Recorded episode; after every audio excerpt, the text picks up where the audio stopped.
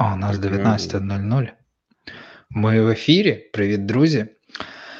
А, Ну, що ж, чи правда, що потрібно знати мінімально штучний інтелект, е, щоб отримати роботу? Про що ми взагалі говоримо? Ви уявляєте, ми дожили до часів, коли ми можемо озвучувати таке питання, і це нормально, нічого незвичайного. І серед інших питань на цьому ефірі мене особисто найближче цікавить саме це. Наскільки критично знати зараз і в найближчому часі вміти взаємодіяти з штучним інтелектом, щоб е, підвищити свої шанси отримати роботу? Походу, можемо про це законно говорити. І в гостях у нас сьогодні людина, з якою мені здається, е, найкраще поговорити на цю тему, це В'ячеслав Колдовський менеджер з компетентностей в SoftServe, має більше 20 років досвіду в IT, прийшов шлях від розробника до архітектора, плюс ти е, сертифікований Google Cloud архітектор і е, ентузіаст Generative AI. Що не та, та, та, дуже дуже дякую за представлення. Так, Дякую, я, що прийшов. Я і... особливо хочу, якщо можна, то я uh-huh. в SoftServe Academy, SoftServe Academy, і саме той підрозділ, який займається навчальними складовими, тобто керівник компетентності в SoftServe Academy. І це насправді дуже важливо, бо ми маємо навіть бігти трохи наперед компанії, і те, що буде потрібно компанії. Е, завтра ми вже маємо на, на, наперед е, передбачити і навчати йому людей. Так. Да, да, насправді так я про це не Мені я думаю, що не кожна академія так себе позиціонує насправді. Думаю, що не Мабуть. Прикольно. А, Дякую за уточнення. А, Є один момент в твоїй біографії, який мене зачепив особливо. У нас просто знаєш, у мене таке відчуття про сьогоднішній ефір. А, Ну, таке та, трошки книжково кіношне, тому що ми будемо говорити про штучний інтелект. Він ось вже у нас. А, власне, е, всюди. А я люблю дуже science fiction. Я люблю фантастичні книги, фантастичні фільми. Книги більше зазвичай, бо вони крутіше написані, ніж зняти більшість фільмів. І штучний інтелект це от звідки звідкись звідти. І у тебе є е, такий момент в біографії, який мені здається дуже дуже е, кіношним. Наскільки я знаю, ти продав перший софт в 14 років. Так, це можна вважати комерційний досвід. Так само, як у Біла Гейтса в 14 у мене також, але ми з ним пішли різними шляхами. Він там, я тут, тому Тому да, тому така історія. А, Окей. Тут, якщо я... якщо, ну, якщо, якщо можна, я е, розвину та, трошки це це да, питання. Давай. Насправді я пам'ятаю момент, коли мені було 6 років, коли я вирішив, що я буду програмістом. І це виглядало так: я в першому класі повертався зі школи і зайшов до мами на роботу. Це був 1986 рік, Радянський Союз, і мами на роботі вона працювала в аптеці. З'явився калькулятор електронний. Ти кнопочки тицяєш і там зелене таке число вводить. Він мене дуже вразив, і я спитав, хто працює з калькуляторами. Сказали, програміст. Я кажу, я хочу бути програмістом.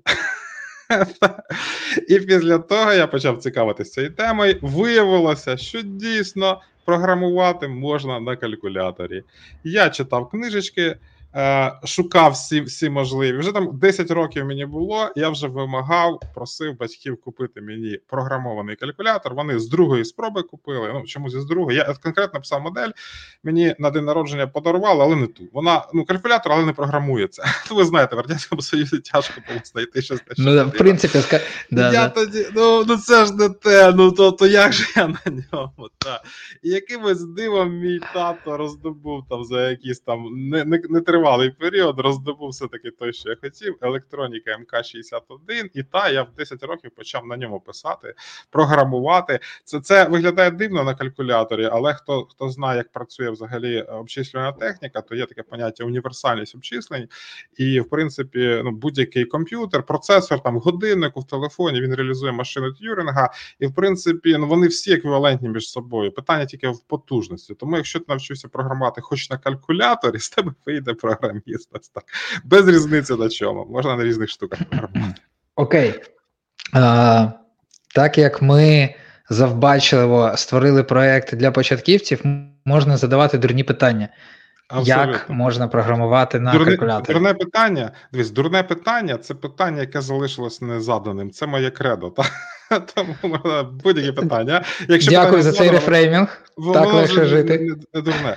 А, а я, я розказав про програмат на калькуляторі. Є така е, концепція, називається машина Т'юрінга. Ну, легко Ну да. хто не знайомий. Ми кіно бачили? Да? Це дуже примітивна штука. Тобто є стрічечка, є така головка вказівна, і е, ти просто тою головкою рухаєш, змінюєш стан. і Це дуже примітивний набір операцій. І калькулятор програмований ці операції реалізує. Тобто, ти можеш зробити якусь операцію, покласти е, е, результат у е, пам'ять, можеш перейти на певну адресу, і все. І в принципі, там мова програмування примітивна, але вона дозволяє робити обчислення. В принципі, ті самі, що будь-який комп'ютер робить. Тобто, будь-який комп'ютер реалізує машину Тюрінга, і питання тільки у тому, наскільки якими абстракціями ти програмуєш. Тобто, сучасні мови програмування, які ми використовуємо, вони називаються мови програмування високого рівня.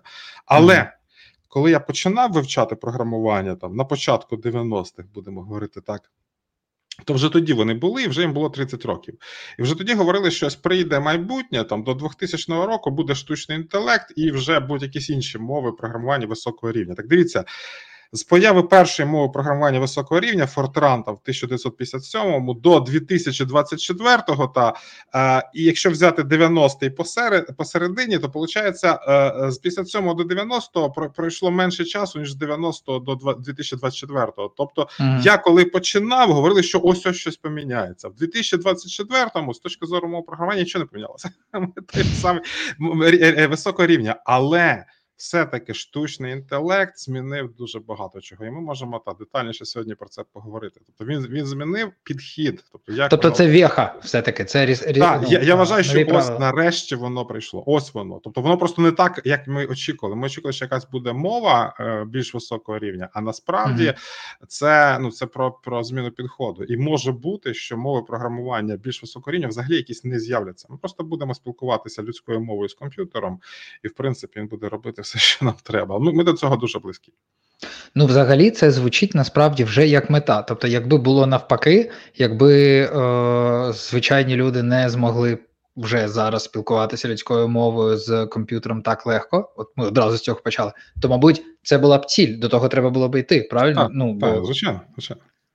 ну да. А так ми, виходить, хакнули. Е, ну, ми людство хакнули оці декілька кроків, там енну кількість Ну або і або ми хакнули, або нас хакнули. Це ще ми подивимося. Це буде Ну да, да, це окей, да, ладно, це таке трохи філософське питання вже. Куди воно заведе? Тут якраз та до, до там комп'ютер, там science fiction і так далі. Ну, це, це цікаве питання. Та це. е, Окей.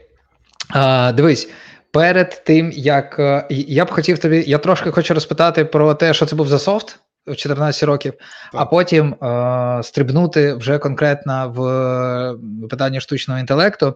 Я знаю, що тобі багато є чого розказати. Я знаю, що ти дуже часто. Я кожен раз, коли ми з тобою присікаємось, спілкуємось, ти.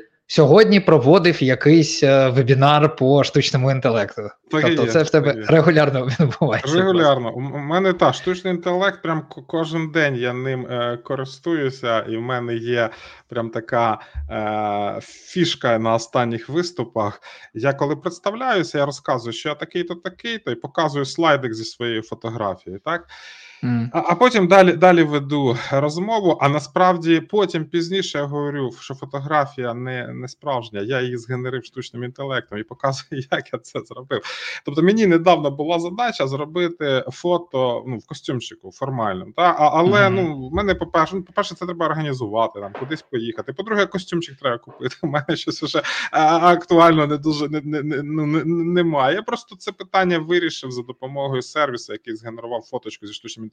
І ця фоточка є на заставці нашого стріма сьогодні. От саме я її дав. Я не пам'ятаю, чи я тобі говорив, що вона згенерована, але вона са- саме вона є. У мене не було ні такого одягу, ні такого вигляду обличчя. Навіть борода там по-другому виглядала. Просто я йому дав набір своїх фото, і він згенерив. Я обрав те, що мені подобається.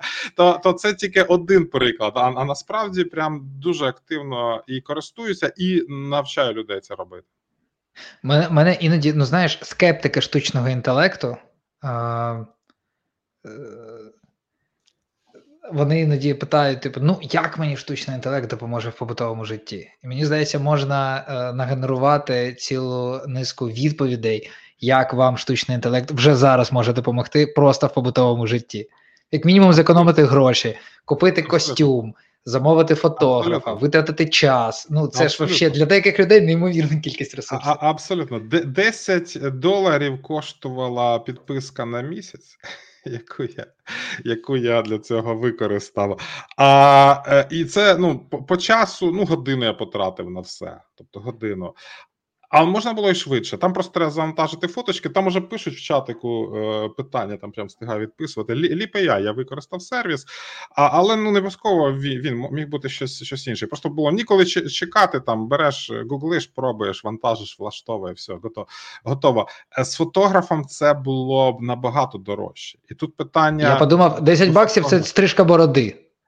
Ну, Так, і тільки, да, Так, Та, і тут, і тут питання Для тих, хто не- стриже не бороду, того, що- не дома. Питання не до того, що я гроші зекономив. Тут питання, е, якщо ти фотограф, виникає М. дуже багато питань. У мене, у мене, да, да, да, у мене є підготовлені Дуже багато питань, чи ти готовий до, до майбутнього, що тобі, ну, не, ну тобто, і, а, а що ти можеш робити? А дивися, ну це значить, що ти маєш все кидати і ще якоюсь іншою професією займатися. Ти просто можеш тоді змінити свій підхід.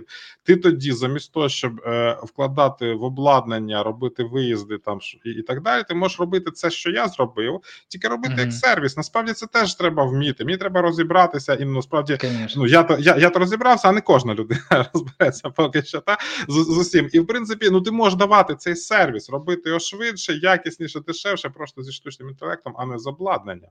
Ось таке. Просто ти маєш, ну тоді вже ти, ти маєш що зробити. Інакше е, лю- лю- люди е, зараз ми на такому просто епохальному періоді е, професійних змін, що ну цілі галузі будуть відмирати. Вони ну вони будуть не не обов'язково. Це буде прям е, якісь такі колапси. Це поступово, просто поступово скорочують, скорочують. Там фірмочки закриваються, поступово. а Потім бац, люди стануть. Ну от саме такої професії не, не потрібні, і треба ну дивитися і, і, і ну завжди шукати якісь е, можливості, і, і бо, бо просто сидіти, чекати і нічого не робити це не варіант.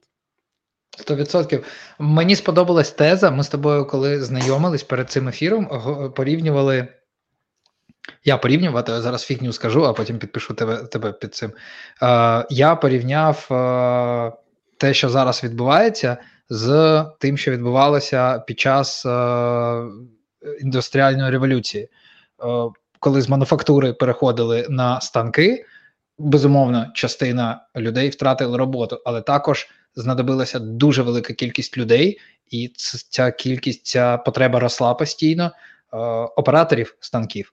І по суті, зараз е, буде рости потреба, мабуть, в операторах штучного інтелекту, операторах різних інструментів штучного інтелекту. Так і є. Нам може чатик написали саме так. Оператор штучного інтелекту. Так, так, так і є. Да, Просто да, ми тут написали узагальнено оператор штучного інтелекту. А насправді так само, як зі станками, це буде спеціалізований. Наприклад, е, то ті, ж- ті ж самі там генератори зображень, той же самий там Midjourney і так далі.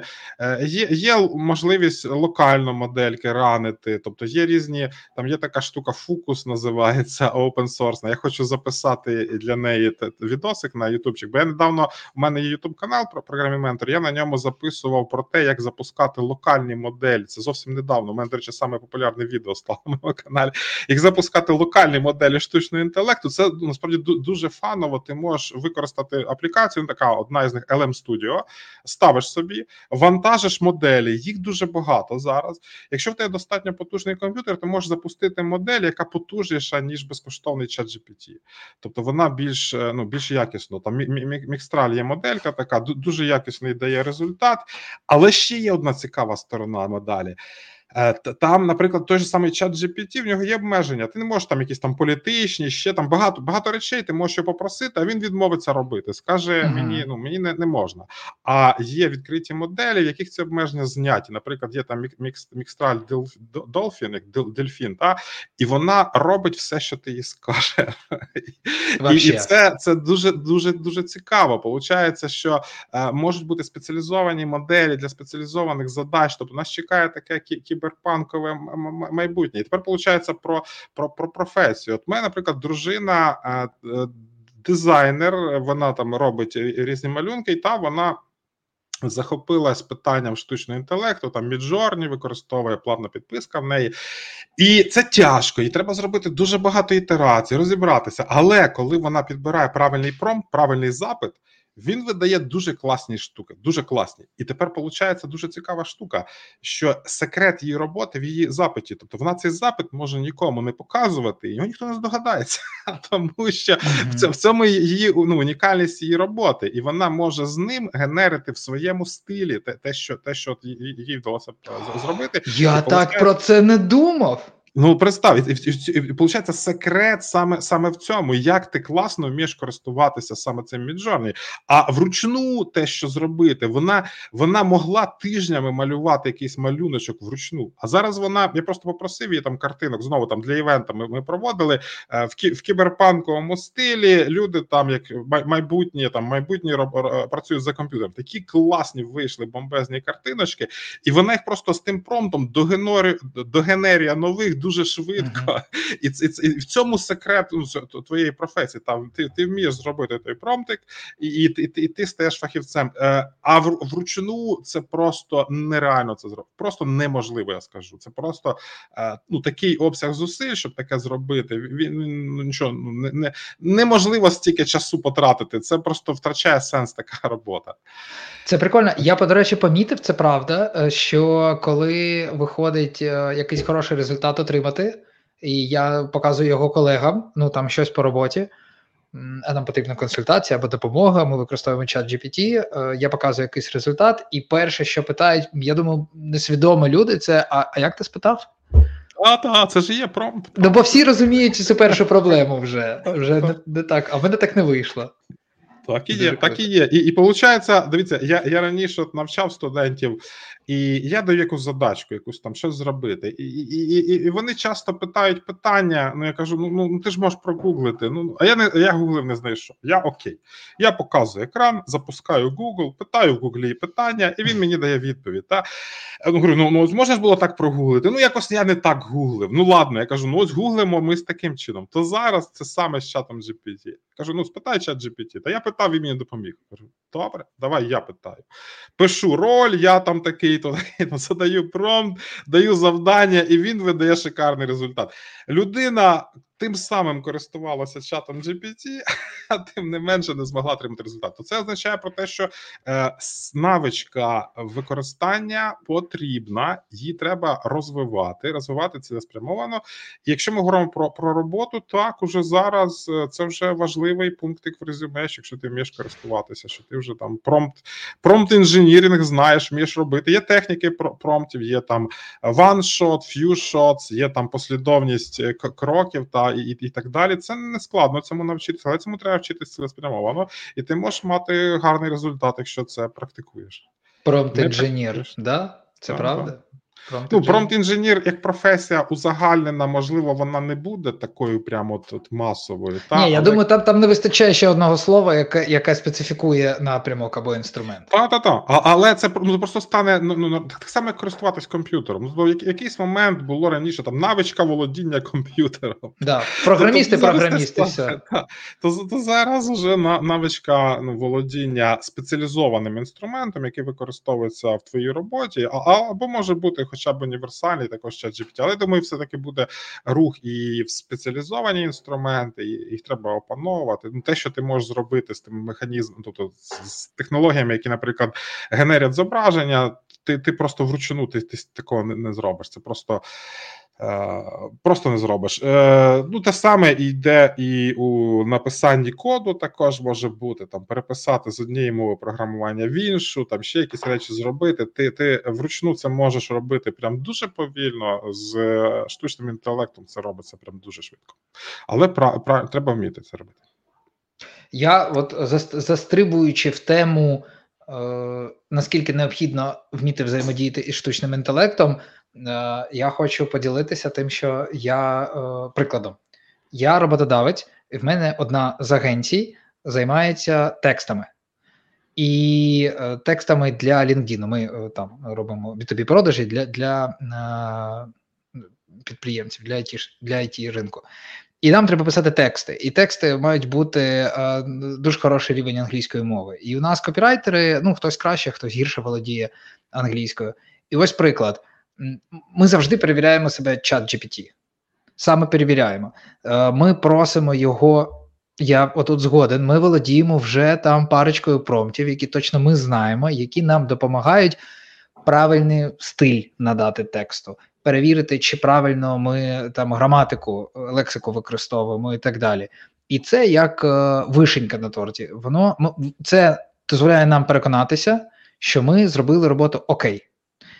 Тут важливо розуміти, що 99% роботи ми зробили самі, а це як зворотній зв'язок, але він настільки потужний, настільки дає нам буст, що ми супер впевнені в результаті. І і перевіряли багато разів. І зараз, коли до нас приходять нові копірайтери, ми питаємо, як ви себе перевіряєте. І в тому числі, якщо люди, які е, починають коментувати е, чат GPT, різні е, інші інструменти, якщо вони починають критикувати цю історію, кажуть, там, де я сам розберусь, в мене є Google Translate, там або що і так далі, ми скоріше за все, ну, вже такий жирний мінус, насправді, бо це треба окремо працювати з людиною психологічно, щоб вона сприймала нашу культуру. Це стало частиною нашої культури, це окей. І я думаю, що це в більшості компаній зараз, ну, в більшій більшій кількості компаній стає актуальним. Та та, і тут виходить, ну, по-перше, я я думаю, ви не зовсім праві, що робите 99 самі, а там ChatGPT 1 це, це мабуть, е, неефективно. Треба навпаки Тобто Пікассо в якийсь момент давав е, іншим художникам малювати картини, а він підходив, там якийсь мазок став. Я думаю, ну, зараз давши промпт, задавши, отримавши результат і переставши там місцями кілька слів, ти цілком собі зробив contribution. Це, це, до речі, питання про ну, інтелектуальну власність. Дуже дуже зараз mm-hmm. такі такі ще не врегульовані питання. От е, ну як трактувати те, що видає чат GPT? Чи можна його приймати як ну як твою роботу? Чи все-таки це зробив чат GPT? Це питання непросте. У мене насправді є свій погляд на це. Я все-таки вважаю, що ну це така певною мірою е, спільна робота, але все-таки ну варто. Е, ну, Варто вважати, що основний тут ну, основна роль це людина, яка склала той промпт правильний, та і ти ну не маєш говорити, що е, це робота ну не не твоя. Та тобто, ти ти, ти задав правильний запит, ти отримав результат, ти верифікував його коректність. Це теж на на тобі, та бо чат GPT може робити помилки. Ну і ти спокійно собі користуєшся, та що я це зробив з допомогою чат GPT. До речі, OpenAI саме так пропонує е, підписувати щось, що зроблено з допомогою чата GPT, а не так, що це чат GPT зробив, а ти а ти не при чому. Uh-huh. А, але ну є дуже багато ну поглядів на це, і, і ну це це склад, складне питання, та тобто скільки говорити. Але коли, наприклад, виникає питання, що там е, в універах вчителі пробують е, вимагають ні в якому разі не використовуйте. А як використаєте, ми вас спіймаємо там, поставимо погану оцінку, а, забороняти і так далі. Це просто ну повний маразм, тому що воно нікуди не дінеться. Люди будуть намагатися використовувати. І я пам'ятаю, коли е, в школі я трохи лінувався обчислення робити вручну. Я сходив з калькулятором. Вже ж пам'ятаємо, я фанат калькуляторів. Був завжди мене був з собою калькулятор. Та і я пробую на калькуляторі щось порахувати, а вчителька забороняє. Вона каже: А я кажу: ну навіщо? Ну може калькулятор ну взяв, порахував. Вона каже: Ну ти ж не будеш все життя носити з собою калькулятор. Так я ну, ж це стандарт, все Да. У мене телефон, мій калькулятор все життя зі мною тепер. Е, хотів би я їй сказати. Це, це, це, мож, це Я думаю, що це буде табір нових екстремальних умов. Знаєш, якщо ти боїшся що твої діти попадуть колись в екстремальні умови без калькулятора, смартфона, допомоги штучного інтелекту, можна буде віддати в окремий табір, де в них цього нічого немає. Вони вчаться там рахувати в голові стовпчиками і так далі. Це тільки ну, для таке, таких мабуть. Ну таке, і, і виходить, воно нікуди не дінеться. Треба ним користуватися, і треба вже перестати mm-hmm. якось ну, від, відділяти. Тобто на на, на місці тих же вчителів, там викладачів університетських, ну треба підходи міняти. Ти ну, ти не можеш оцінку поставити просто за той результат, який принесла людина. Вона раніше могла купити цю роботу дипломну там чи ще. Ти ти маєш по-іншому це це ну то по-іншому до, до перевірки перейти. Чи ну, людина розбирається в темі, розбирається, окей, розуміє розуміє те, що вона зробила, там може відповісти. І можливо, до речі, тут теж питання на інтерв'ю: чи давати людям на інтерв'ю користуватися штучним інтелектом? Я, наприклад, вважаю, ну я ще таких інтерв'ю не проводив, щоб давати людині можливість під час інтерв'ю користуватися, але я думаю, що вже пора це робити. Треба треба дозволяти. Та тобто, ти, наприклад, пишеш код, використовуєш там який-небудь GitHub Copilot, ось тобі задача, користуйся. А я буду я буду дивитися, як ти користуєшся, задавати питання, якісь там вносити зміни і так далі. Я ж побачу, чи ти професіонал, чи не професіонал, чи ти вмієш. Так само, як і згуглити. Важливо, та, як ти гуглиш. Тобто, будь ласка, роби. Головне, щоб це була зроблена робота, вона була зроблена якісно, і ну, ну і все. А як ти зробиш це? Ну без різниці, як ти зробиш. Ну тобто немає різниці. То, Слухай, тому... ну я б уточнив, що мабуть адекватно е, робити це тоді, коли робота. Е, на на роботі можна буде і треба буде використовувати е, цей Ні, інструмент. Так, правильно на на, на інтерв'ю да. треба питати і давати такі завдання, які будуть максимально схожі до до роботи. Да, Буває да. відмінність, коли на інтерв'ю щось там попитало одне, прийшов на роботу, на роботі інше. Це неправильно. Це, до речі, навички проведення інтерв'ю. Вони теж не дуже прості. Бо ну на, наприклад, можна ну всіх зарізати та дуже дуже легко. Я я можу там будь-кого е, на інтерв'ю завалити, там, хоч там я знаю, там без проблем. Тобто я я, я знайду такі питання, що ніхто не відповість. Та навіщо? Та навіщо це робити? На інтерв'ю треба знайти правильну людину, яка підходить під роботу, і вона не має бути, наприклад, самою розумною в світі. Тому що якщо вона буде сама розумна, вона буде сама дорога.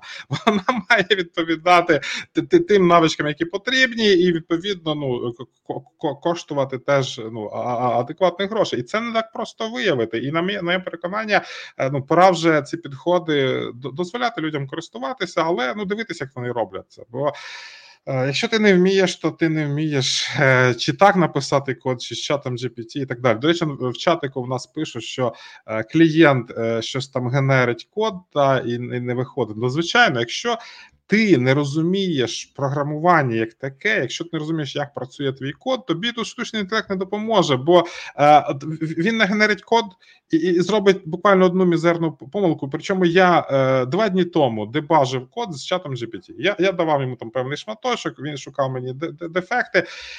І він переписав і виконав виклик однієї важливої функції. І я це не відразу помітив. Я не знаю, чого навіщо він це зробив. Його ніхто не просив, але він це зробив. І виходить, все було нормально, крім одного рядка, який він викинув. І і це було ну дуже неприємний момент. Бо якби я не був уважний, то я б там все uh-huh. ще з цим мучився дуже довго. Бо я потім ще закидав і потім дивився. Але я момент з функцією я я вчасно побачив. А людина, яка не вміє програмувати, він їй ну ніяк не допоможе. Ну тобто, воно взагалі не запрацює працює, і ти скільки там не ітеруй з ним, скільки не, не розумієш. Тобі треба все одно цю навичку опановувати. Тобі треба вчити мову програмування, розуміти, як воно працює, і чим гарний код відрізняється від поганого і так далі. Тобі це все треба вивчати. Але зараз ти не маєш це робити все сам. Штучний інтелект тобі може суттєво збільшити продуктивність. Це просто ми живемо зараз ну, дуже е, цікаві часи саме з цього погляду. Ти ти так говориш, що тобі хочеться вірити. А, На а, оцей е, рахунок, е, знаєш, коли люди кажуть, що типу, наприклад, е, ну ти кажеш, що не, треба вміти, да, треба розуміти е, свою спеціальність для того, щоб е, адекватно користуватися, наприклад, чатом GPT. Е, у мене порівняння з Google Translate. Google Translate, яка скільки там 10-12 років тому з'явилася. Е, ті, хто пам'ятають, так само люди сприймали скептично. Ну, типу, пф, я 6 років вчив англійську. І оце мені зараз типу допоможе. І спра... і тільки потім люди зрозуміли, що воно не так працює. Ніхто не розраховує на те, що ти просто закинеш туди текст, скопіпастиш і відправиш умовному клієнту, бо це буде лажа. Тобі треба знати англійську, і це тобі економить час, щоб потім ти підрихтував. Без англійську ти скоріше за все спалишся. Скоріше за все, це буде погана робота. І так само в чаті GPT вже зараз видно а, згенеровані там коментарі в LinkedIn, я бачив згенеровані CV-шки, about, summary, оцей блок. Ну, ці всі моменти вони прям паляться насправді. Так і є. А, Окей, круто, дякую. А, Слухай, у мене я підготував бліц, Я хочу тобі задати декілька а, питань. давай перед ним тут я бачу питання в чатику. Хто ще думав Давай. над створенням штучного інтелекту, який буде верстати по макету? Так уже є таке. Я, я, я, робив е, стрімчик. е, в мене на телеграм-канальчику воно є. Ми використовували кілька різних сервісів. Один із них таких забавних Vercel V-Zero. Прям прям бімба. Тобто, ти можеш закинути картинку ма- ма- ма- макет, який зверстати. Ти можеш словами писати, що тобі треба. Воно зробило, ти йому робиш уточнення, і воно е, е, генерить ітерації е, UI, зовнішнього вигляду сторінки, і, і потім, коли воно тебе влаштовує, можеш скопіювати код, закинути в свій проект, користуватися. А можеш щось підправити по ходу. Тобто, вже таке є. І ну воно тільки буде розвиватися. Тобто, і чат GPT, в принципі, може робити. Просто воно не завжди гарно виходить, але як стартовий, ну, нормально воно працює. Просто ну на напрям в цьому напрямку дуже активно ведеться робота. Так, і звичайно, що Copilot. У мене є підписочка на Copilot, я ним користуюся, але я і ChatGPT користуюся, е, тому що ну Copilot, в нього просто свій, свій, стиль до роботи. ChatGPT – це як з кимось поговорити, а Copilot – це просто там по ходу дрова підкине. Ось така річ. Так, давай, Бліц. А я скинув е, посилання на твій телеграм-канал. Ці речі, на які ти посилаєшся, друзі, там можна знайти за цим посиланням. Так, Бліц. Е, я все, я вже зрозумів, в принципі, ми з тобою говоримо 30 хвилин. Я вже зрозумів, що на все ти відповісти так, але можливо аудиторії буде все-таки цікаво послухати. Дев'ять питань, їх не дуже багато. Е, Ти можеш відповідати як захочеш, звісно. Е, Бажано так або ні, або, ну, може, ти там не впевнений, да? а головне коротко. Давай. Чи потрібно вміти мінімально користуватись штучним інтелектом, щоб отримати роботу? Так. Чи мо... я буду е, рахувати твої так, я ставлю на всі 9. Ну, Чи може залежить від штучний. роботи, звісно. Але, але, Ну так, да. для того і бліц, ми потім обговоримо, але загалом. Чи може штучний інтелект вплинути на рівень безробіття, змін... замінюючи людей в багатьох сферах праці? Та не просто може, він вже зараз це робить. Ну, Причому е, в Гуглі тисячу людей звільнили і мають тисячу вакансій. Якщо посчитати вакансії, то там багато пов'язаних з AI, там Data Science та так далі. Ну тобто, ось воно, навіть на навіть ці галузі, а не говорячи там про все інше. Воно вже зараз. Ну тобто, вже пізно думати, чи буде, воно зараз відбувається. Вже треба робити інші кроки. Так. Чи може розвиток штучного інтелекту призвести до виникнення нових етичних проблем? Е, Ну так, тобто я в принципі про це говорив. Тут тут е, є нюанси там. Угу. Теж я думаю, що ну, сподіваюся, встигнемо повернутися до цього. Чи потрібно вживати активних заходів для контролю за розвитком та застосуванням штучного інтелекту? Контролювати якось це. О, це, до речі, складне питання. Річ у тім, що ну всюди, коли держава починає щось контролювати, то ну так воно виходить. Я не сказав держава. У мене був варіант влада і регулюючі органи, я його спеціально прибрав. Так, і не ті, і, я якраз хотів сказати, і не тільки, і не тільки держава. Там же знаєте, там Маск там виступив. Давайте ми Ну да. зарегулюємо штучний інтелект, обмежимо. А сам в той час там купу грошей потратив на те, щоб інвестувати в розробку свого власного. То е, питання дуже складне насправді. В мене немає прямо однозначної відповіді. Треба там кейс бай кейс розглядати. Бо ну з одної сторони, ну не, не треба туди сильно, з іншої сторони, ну і не можна все залишати на, на самотік. Якась регуляція має бути, бо ми, ми не можемо точно ну передбачити, куди воно нас це все приведе. Воно насправді прям дуже зараз такий турбулентний е, момент. Забігаючи трохи наперед, бо в мене там буде питання про книги. Всю цю історію я випав. Та та вже все окей. Ні, ти на місці, та чи стрімчик наш працює. Буквально на пів секунди випав. Ага, да, да. Так, є значить, стрімчик е, в вікні, все нормально, все окей. Да, да. Забігаючи вперед, я зараз читаю Дена Сімонса, хто любить кому цікаво фантастика. Ден Сімонс Гіперіон.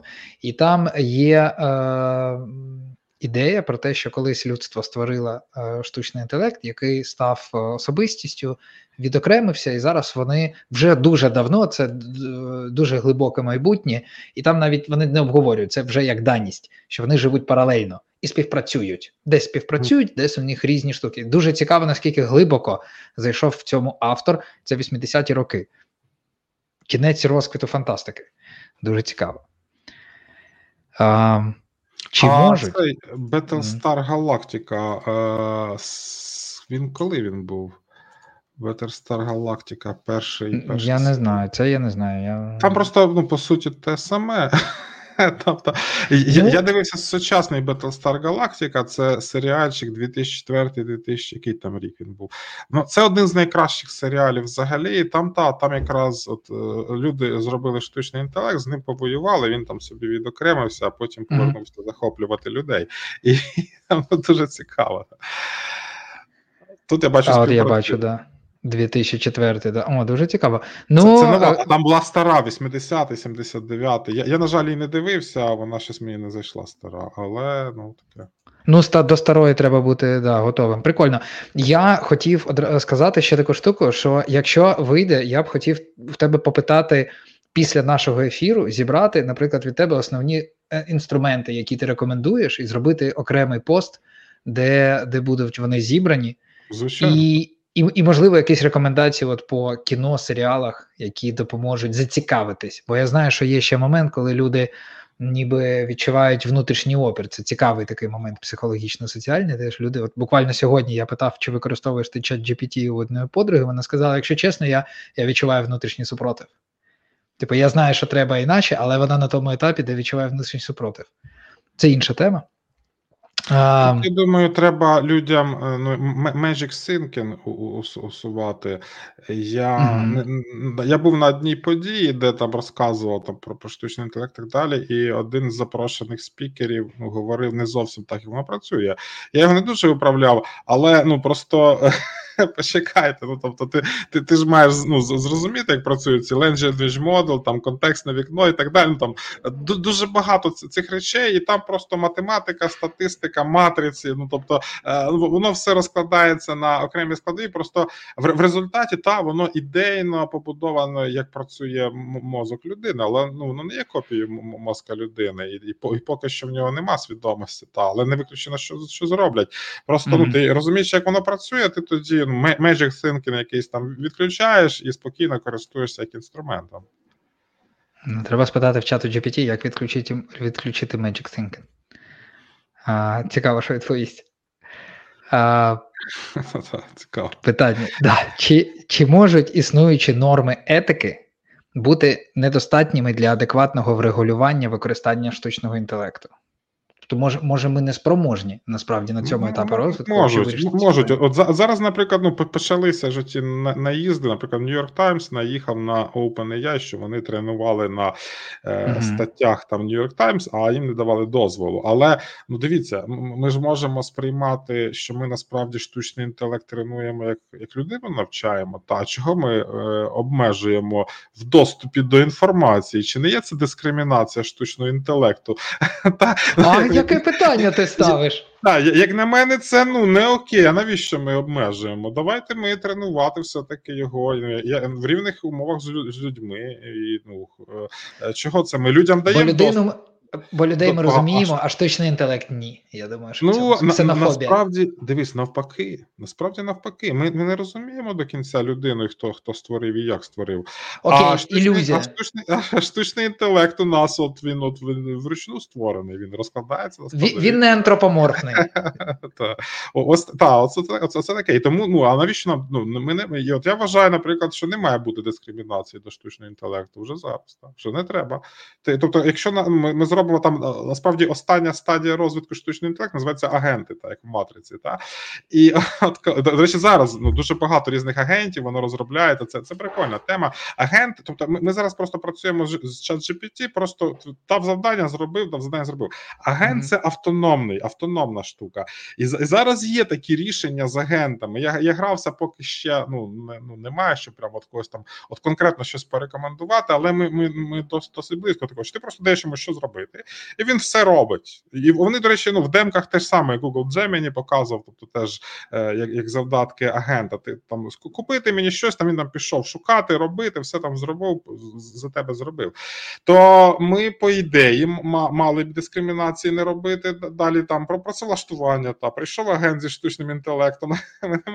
Ти людина, тобі тобі можна, ти агент, тобі не можна. Ну То питання справді не не, не, не прості. І з точки зору е, е, етики і так далі, як воно буде. Одна, одна із, до речі, сторінок, ось дивіться, я коли от в своєму дитинстві я я прям дуже сильно цим цим захопився, там на калькуляторі програмував так далі. І я ходив в бібліотеку. Я жив у районному центрі, і бібліотечка була невеличка. Я ходив в бібліотеку, читав книжки про комп'ютери. І мене бібліотека вела список прочитаних книжок.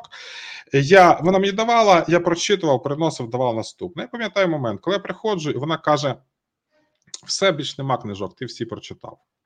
Уявіть уявіть собі, яке в мене було розчарування. Тобто Це як дійти до до, до останньої сторінки, дуже великий за цей, знаєш, в гуглі е, дуже великий результат, і дійти донизу.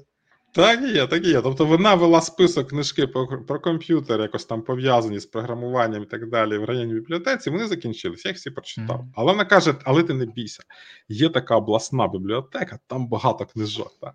І я у батьків просив можливість дати мені гроші. Мені там років 13 було. Я їздив в ту обласну бібліотеку, там на вихідних. І та читав, і там було написано про інтернет. Значить, інтернет це буде така велика. Це був 93-й рік. Насправді інтернет вже існував, просто в мене його не було. Та що це така буде велика, велика бібліотека, де будуть всі знання людства. Я тоді думаю, як як прикро, що я живу без інтернету. Це ж люди будуть наступного рівня розвитку. Вони ж будуть. Ми зараз Homo sapiens, а то буде якийсь там Homo там Advanticus, щось таке. Ну тобто наступний рівень розвитку з інтернету. Як, як, та, як прикро, що я живу без інтернету. Ну ну окей, ми я дожив до інтернету, та чи чи, чи, чи справились мої побоювання, що що люди стали там якось розумніші і так далі. Ну ну на жаль, на жаль, не не, не, не сталося. І тепер є інша сторона. Та насправді. Е, один з, з, з авторів Дума Кармак та Джон Кармак. Я в нього е, в, Твіттері підписаний, і він якось написав таку фразу, що там якраз обговорювалось питання штучного інтелекту, хтось сказав, що це таку креативність для людей відкриває і так далі. А він щось там написав, що насправді ну не факт, і насправді ну треба якось з ледачістю боротися. Щось таке. Я не пам'ятаю дословно, як це звучало, але сенс такий. І насправді ну то він правий. Ну тобто, нас то спиняє не інструмент, а нас то спиняють якісь інші штуки. І те, що ми ходимо на роботу і навчаємося просто для того, щоб себе прокормити.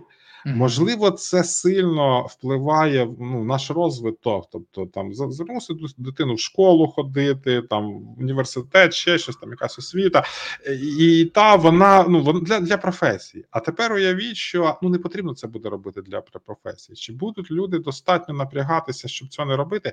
Був такий е, фільм, е, американський фільм про майбутнє, де де всіх е, сильно впав IQ, всі обледачились і прям стали дуже тупі. Щось там якось. Ну, у, у Воллі мультику була таке.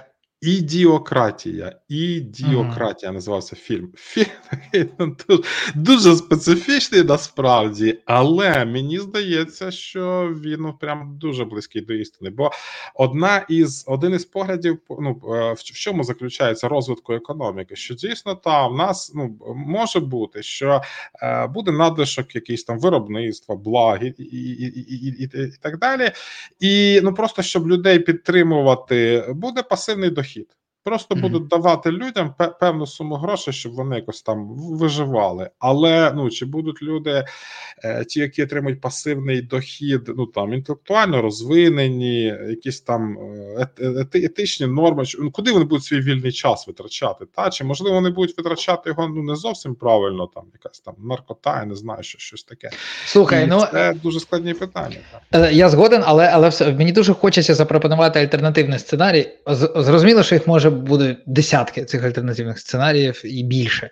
Але все одно, якщо дивитися на нашу поточну історію останніх століть, то раніше для того, щоб себе забезпечити, ну загалом я маю на увазі, бо там дуже багато нюансів, безумовно, треба було витрачати багато часу, неможливо інакше практично.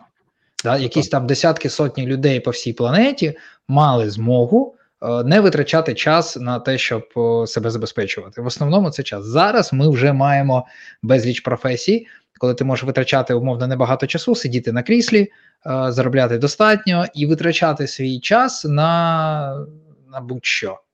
І часто це доволі обізнані люди. Якщо так піде і далі, то є сценарій, де е, у тебе буде залишатися професія, просто ти як мікроволновка. Від цього ж люди не там не розучилися годувати. Да? Просто Ні, ти ти... я б ну я б хотів таке, да, це це було б класно, але просто економить час. Да. Але ти все одно працюєш. Да? От, от як ти сказав з формулою, да? коли ти знаєш унікальну формулу, ну ладно, я романтизую, звісно, але все одно таке можливо, хоча б Ну, але, але ну просто ми, ми говоримо про, про сценарій. Оцей сценарій там мені ну, не, не дуже подобається, до, до чого він може довести. Ну, Я просто думаю, що е, під час е, першої індустріальної революції щось схоже казали. Знаєш, шайтан машина, там оце все відбере у людей е, душу, щастя і роботу, і нічого не буде. Ну, Ну, але згоден, але ну таке, це треба ну, теж приймати до, до уваги ті самі там морально-етичні питання. Але ну будемо оптимістами в цьому. Насправді ну треба користуватися, треба, треба шукати можливості. Взагалі, весь розвиток людства, там, якщо там війни вичеркнути, бо війни вони теж постійно трапляються, Мгм. особливо в епоху всяких проривів. Та хо- хочуть, та ось знайшов якусь штуку, давай е, піду давай вальнемо. Да. та та ось, такий ось такий підхід. То то в іншому та ну тобто, ми е, там люди якогось прогресу побоювалися, але вони ну не уявляли, як воно буде виглядати, і, і коли воно приходило, насправді ну було е, приносило добро, а не зло. Тому будемо сподіватися, що це так і буде. Воно нам принесе добро. За тут треба пам'ятати вдома, Про загальну е, загальну історію, таку фічу е, локально. Це може приносити негативні наслідки, або вони можуть здаватися негативними. І, і зазвичай в історії так часто відбувалося. Але глобально, стратегічно, воно приносить тільки добро і розвиток. Ну, така от, така от історія відбувається регулярно. Ти зачепив тему е, наступного питання: чи може використання штучного інтелекту суттєво вплинути на. Е, а, м, чи допускаєш ти ідею, що штучний інтелект може. Та блін. Ага, чи може штучний інтелект впливати на наше відношення до роботи та відпочинку, змінюючи робочі години та ритми життя? Ох, і закручене питання. Ну то на все може впливати штучний інтелект. Так, ну звичайно. Ну окей, а, чи може позитивно? Тобто, по суті, це е, як ну, про що ми поговорили? Е, Чи може на роботу і на відпочинок впливати на оцей баланс? З того, що ми поговорили, виходить, що велика вірогідність, що може, якщо ти опановуєш як це як спитати у 80-х, чи може професія програміста вплинути на life-work balance? Да, щось таке. А А дивіться, а про цю штуку насправді це тема агентів і так далі. У мене є така ідея фікс: це зварити, з- створити, не зварити, створити свою цифрову копію, та, щоб воно, щоб воно. Ну тобто, я, я йому дав завдання, і е, ну, то, то, той, з ким я працюю, навіть не відразнить е, мою цифрову копію від, від мене. Тобто, ну, мою роботу, щоб міг би виконувати. Або І- і я відрізніть, і це буде легально. І якщо ти достатньо добре створив, то це взагалі не питання. Нехай легально. Да, я насправді я навіть зробив. Знаєте, з GPT там є е, ментор. Там я, я зробив такого там е, програмін ментора. Це в мене такий нік, програмін ментор. Я там задав йому промптів. Ну він нормально, ніби відповідає. Правда, фоточки там не свою все таки постав, там умовно свою там майбутньому, там с- с- така. Та. А, а, а, але ну тобто, ну, ну та, тобто, ти по ідеї міг би. Е, Якось підтюнити е, інстру, ну, якісь інструменти, те, що ти використовуєш для штучного інтелекту, щоб додати йому своєї персональності. Ну за, зараз, до речі, це почали використовувати в американських виборах. Знаєте, там піш, пішли е, ну, на, на, це багато скандалів. Вони просто запустили сервіси, які голосом кандидата дзвони е, е, потенційному там виборцю, е, ну не потенційному, а реальному виборцю, і починає з ним спілкуватися. Каже, Я чув, що я, у нас теж таке було. Я не знаю. Ну так почекай, що прям голосом кандидата дзвонить у нас, так? Ну, я, я ну да, мабуть, я, не- я не впевнений, мені просто прям знайомий розповідав, що йому дзвонили. Я не буду казати, коли і чиїм голосом, але ну, прям Ну, людина, якій я довіряю, і це Ні, був, так це може бути, скажи, мабуть, який. не, не штучний інтелект, це можливо хтось Да, да, це, ну, голос. Це, ну, міняти голос це не було проблем. А, а зараз взагалі Да. штучний інтелект. Тобто, уявіть собі, що вам дзвонить там умовно якийсь там Трамп.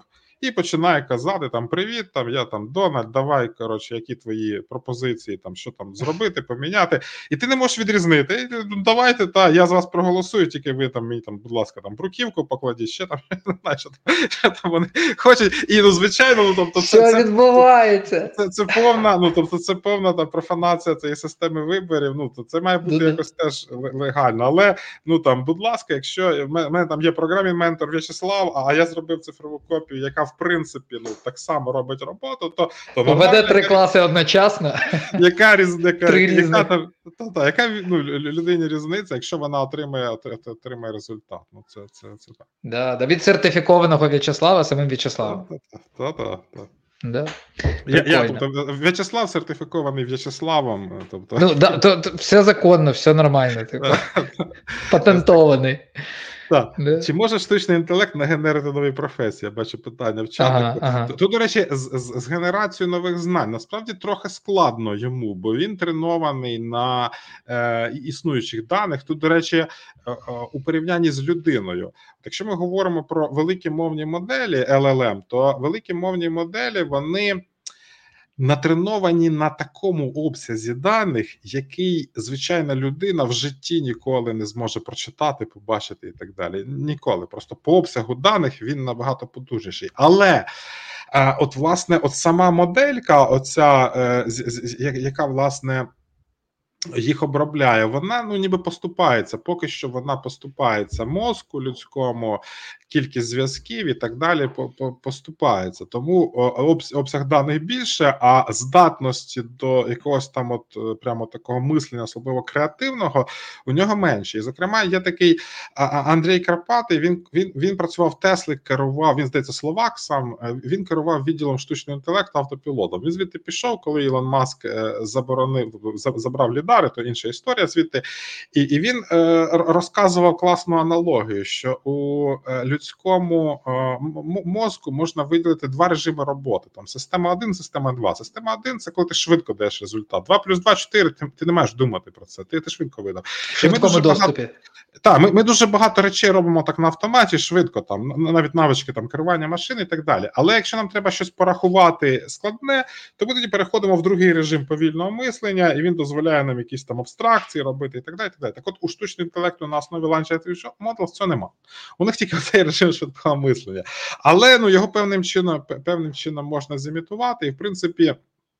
Ну, рух е, може рухатись в тому напрямку, що вона якимось чином з'явиться, і свідомість теж може з'явитися. Бо, бо, бо зараз ця моделька, вона ну просто е, набір матриць. Через них прогнали, прогнали промпт, вона там дала відповідь в вигляді токенів. Та і ну це, це так працює. А, а може бути в нього якась там пам'ять, яка постійно працює, теж може Мгм. бути. І це, ну, це, це, все, це, все, це все може бути. Ну, люди з цим експериментують, і там, куди вона вийде. Е, Тяжко передбачити, але ну туди рухається. Та що ми будемо мати. До, до речі, тести на IQ ж ChatGPT проходить прямо на, на, на ульот. Тобто його IQ вище, ніж середньої людини вже зараз. Просто тому що він тести, тести знає. Але ну тобто е, воно просто ми рухаємося в те, що воно буде там розумніше за нас. Та?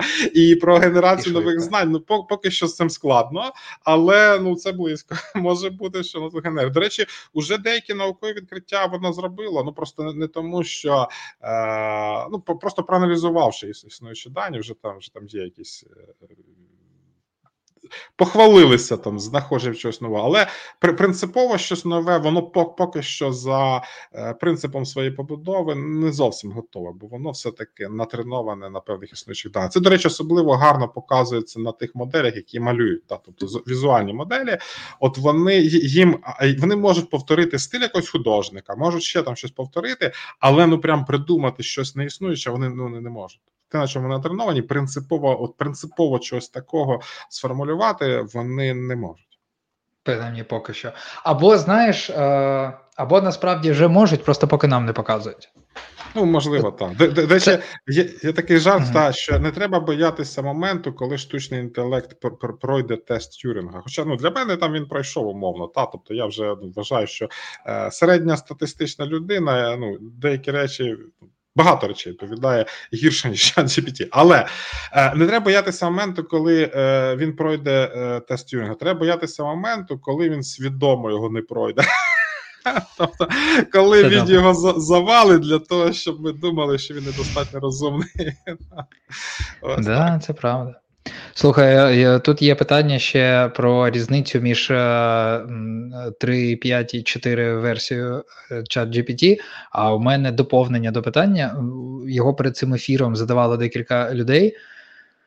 А, і, е, якщо чесно, я не впевнений. Може, ти можеш прокоментувати, яка різниця між платною і неплатною версією зазвичай, от, наприклад, ChatGPT? Тому що я вивчав це питання, і е, ну, ми пробували, я не бачу особливої різниці.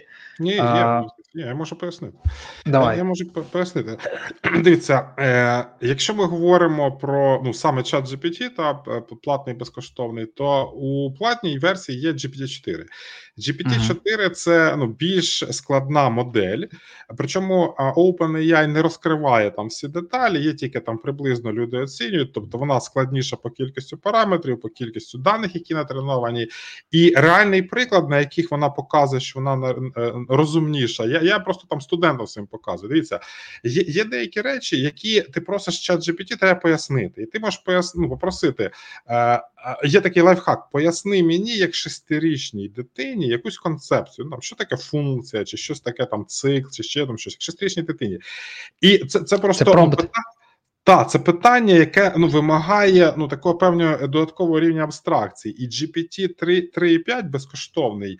Він пояснює, але він пояснює, ну не, не, не роблячи його ну прям ну додатковими абстракціями. Коли Не ми адаптує. говоримо про GPT 4 і просимо його пояснити мені як шестирічній дитині. Він на цей промпт він ну він, він пояснює про коробочки, про, про іграшки. Він відповідь на той самий промпт колосально відрізняється, тому що те, як він зміг це проабстрагувати, набагато більш що ти, ну, з набагато розумнішою спілкуєшся з сутністю, скаж- скажімо так. Ну і а звичайно, ще технічні речі. Наприклад, GPT-4 підтримує Vision, тобто ти можеш давати картинки, він їх розпізнає. І також він має інтеграцію з DALI, він генерує в безплатному немає інтеграції з DALI. І у GPT-4 більше контекстне вікно. Це теж дуже важливо. Тобто, обсяг інформації, з якою він здатен працювати і не забувати її, він ну набагато більший. І це теж очевидно. Але я користуюсь і 3.5 також, бо для деяких задач, наприклад, згенерити якийсь JSON, ще щось, він набагато швидше працює. За те, що він не такий розумний, він швидше працює, не треба довго думати, і тому він швидше може видавати результат. Прямо тобто як не- людьми. Не обов'язково та не обов'язково користуватися. Ну GPT-4, я знаю, для цієї задачі 3.5 вистачить, швидше видасть результат, будь ласка. Тому ось так. Прикольно, До- дуже цікаво. До, до, до речі, до речі, е, недавно в мене була задача там з великим треба було ну, з, з великим обсягом інформації працювати, і в принципі воно ну мало б влазити в контекстне вікно GPT-4. Але якогось біса він підвисав. Тобто я даю, він перестає відповідати і перестає відповідати. Безкоштовний чи, чи платний? Платний, платний, то платний. GPT-4 платний. Я вже А, думаю, 4. що робити. Насправді можна було. Є є API е, GPT-4, у нього контекстне вікно 128 тисяч токенів більше, ніж у цьому у веб-інтерфейсі. Тобто можна було написати код, ну, зробити API виклик, туди передати запит, отримати результат. До, речі, якщо передавати велику кількість пром по- по- токенів, то, то, то це ще й дорого буде. Бо там ціна 1 цент за тисячу токенів на вхід і 3 центи на, на, на вихід. 4 центи, якщо ти великий обсяг даних обробляєш, умовно, за тисячу. Якщо ти передаш 100, 100, 100 тисяч, це 4 долара буде насправді. Один, один запит можна. Тобто, дивіться, я, як я вийшов з цієї ситуації? Я запустив модель Mixtral, про яку я говорив, локально на LM Studio. Я її запустив. У неї контекстне вікно 32 тисячі токенів. Поставив контекстне вікно 32 тисячі токенів. А, для неї треба потужний комп'ютер, але воно в мене насправді ноутбук, але воно тягне. Дав задачу, і там 15 хвилин воно там крутило вентиляторами, там гуділо і так далі, але видало результат безплатно. Тобто платний чат GPT не справився, безплатний LM Studio з моделлю Mixtral справився. Ось таке. Прикольно, дуже. А, Користуюсь моментом, говорю, що відосик про запуск локальних моделей в мене є на YouTube канальчику. Я я просто його з таким фаном робив, що я про нього, про нього згадую. Я його недавно за, за, запустив, і там просто от гайд, як це робити. Це насправді дуже фаново. Ти просто вибираєш модельки, з ними граєшся, завантажуєш там в, в оперативку, в GPU. Це реально фаново. Друзі, є посилання на YouTube канал, на телеграм-канал, на все, про що В'ячеслав каже, в описі. Просто спускайтесь, дивіться, то можна переходити. А я тоді, користуючись хвилинкою, також скажу про те, що ми традиційно збираємо. Ми зазвичай збираємо для 57-ї бригади на різні штуки, на гуму для автомобіля, на пульт керування дроном, на причеп, на що ми тільки не збирали останнім часом. Зараз у нас трохи змінився запит і змінився замовник. Це е, підрозділ ГУР, е, підрозділ активних дій. І ми ніколи не брали на себе таку велику задачу. Е, ми збираємо на машину. Е, це велика сума. Ми поставили 300 тисяч. Це має бути, скоріше за все, щось типу Kia Sorento. І там ми тільки почали збирати. У нас зовсім небагато, біля 10 тисяч. Я скидаю посилання на банку. Будь ласка, у нас зараз, от прямо зараз нас слухає 70 людей. Знайдіть, будь ласка, півхвилинки на те, щоб приділити увагу, і стільки, скільки вважаєте там за потрібним, за комфортним, скидайтесь. Одразу мінус 5. 65. Е, Дякую, дякую за увагу. Окей. А, у мене останнє таке питання з цього пулу Бліц, бо дуже е, цікаво виходить е, насправді на них зупинятися і обговорювати про емоції. Я в тебе спитав до того, як ми почали цей ефір, і ну, і ти відповів так, як ти відповів. Чи допускаєш ти ідею, що штучний інтелект може мати свідомість чи свої власні емоції в майбутньому насправді? Так, звичайно. Ну, тобто це його роблять по образу і подобі людського мозку. Є є відмінності. Ну, по, по, Поки що воно не немає. Тобто, ну, в, свідомість це має бути якась там ну, пам'ять, щось таке, це навіть складно там описати. Е, поки що ні. Але в принципі я не бачу принципових проблем, щоб е, ну щоб воно не мало. Ну, Тобто, про просто ну буде додано, і та воно воно скаже: Та я маю свідомість, тобто, що щось таке, не вимикайте мене, ну і так і так далі. Е, на, Насправді були е, вже сценарії, коли ну моделі заносило, та коли вони псувалися, і в принципі це можливо якісь там за, за, зачатки цієї свідомості є. Псувалися. Але... Бачиш, як ми говоримо про а, початки та, свідомості. Та, та, та, та. Чи готові просто... ми етично? Так, починали вони, ну тобто, що щось не те, ну, ну кудись не, не туди робити, але просто ну воно, воно йшло як. Тобто, модельки існуючі, Language Models, вони просто вони працюють з контекстним вікном. Е, це набір токенів. Е, він подається в модельку, вона видає один токен на вхід. Відразу цей токен заново подається все все на вхід, і воно генерить наступний. І так воно токен за токеном генерить, і навіть там ChatGPT, от він стрімить свою відповідь відповідь, тобто не відразу ж віддає. Ти бачиш, там от поступово він там стрімить, стрімить, стрімить. І ну, воно воно скінчило генерити. Ну, все, модель, ну вона просто пам'ять займає, вона обчислювальні потужності не займає, вона нічого не робить, нічого не робить. А а, а як для того, щоб вона мала свідомість, треба, щоб вона робила. Тобто вона віддала результати, вона щось там сама собі ще продумала. Цього поки немає. Але це може бути. Тобто, це технічно реалізовано. Ну, це можна реалізувати. Тобто, цим будуть займатися і це будуть робити. І та ну я я думаю, ми дуже близькі до цього. Ну тобто, це це і ну я не знаю, як там воно далі. Та бо вимикання це як вбивство. Так.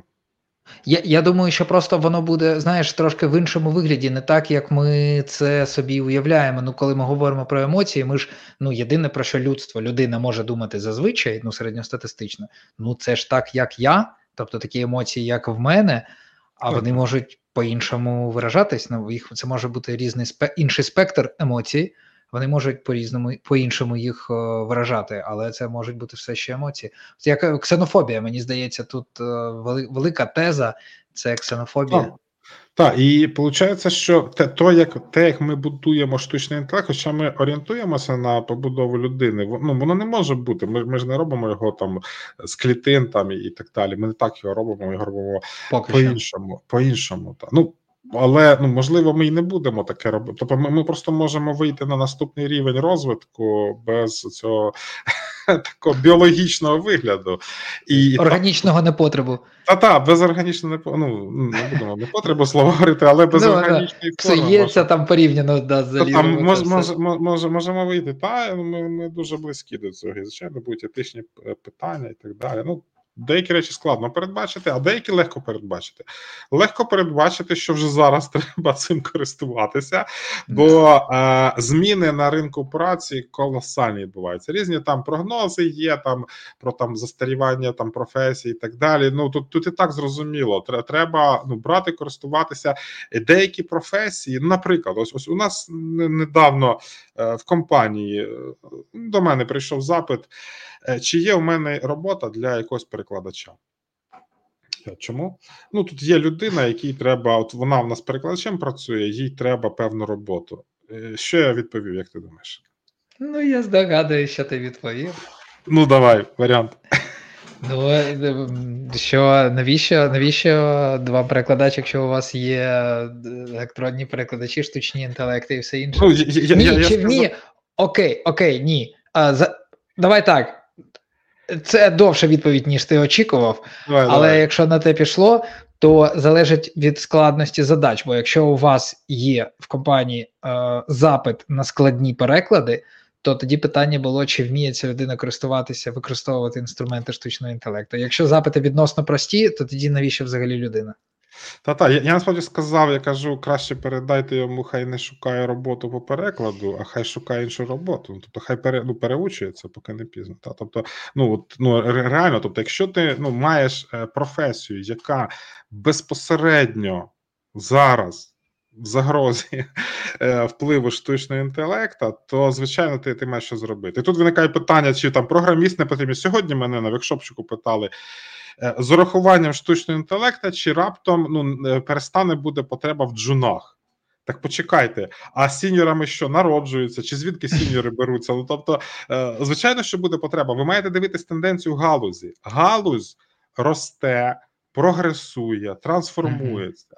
Галузь, якраз вона тим займається, що якісь там інші трансформує. В водії там, можливо, там касири там поступово будуть зникати.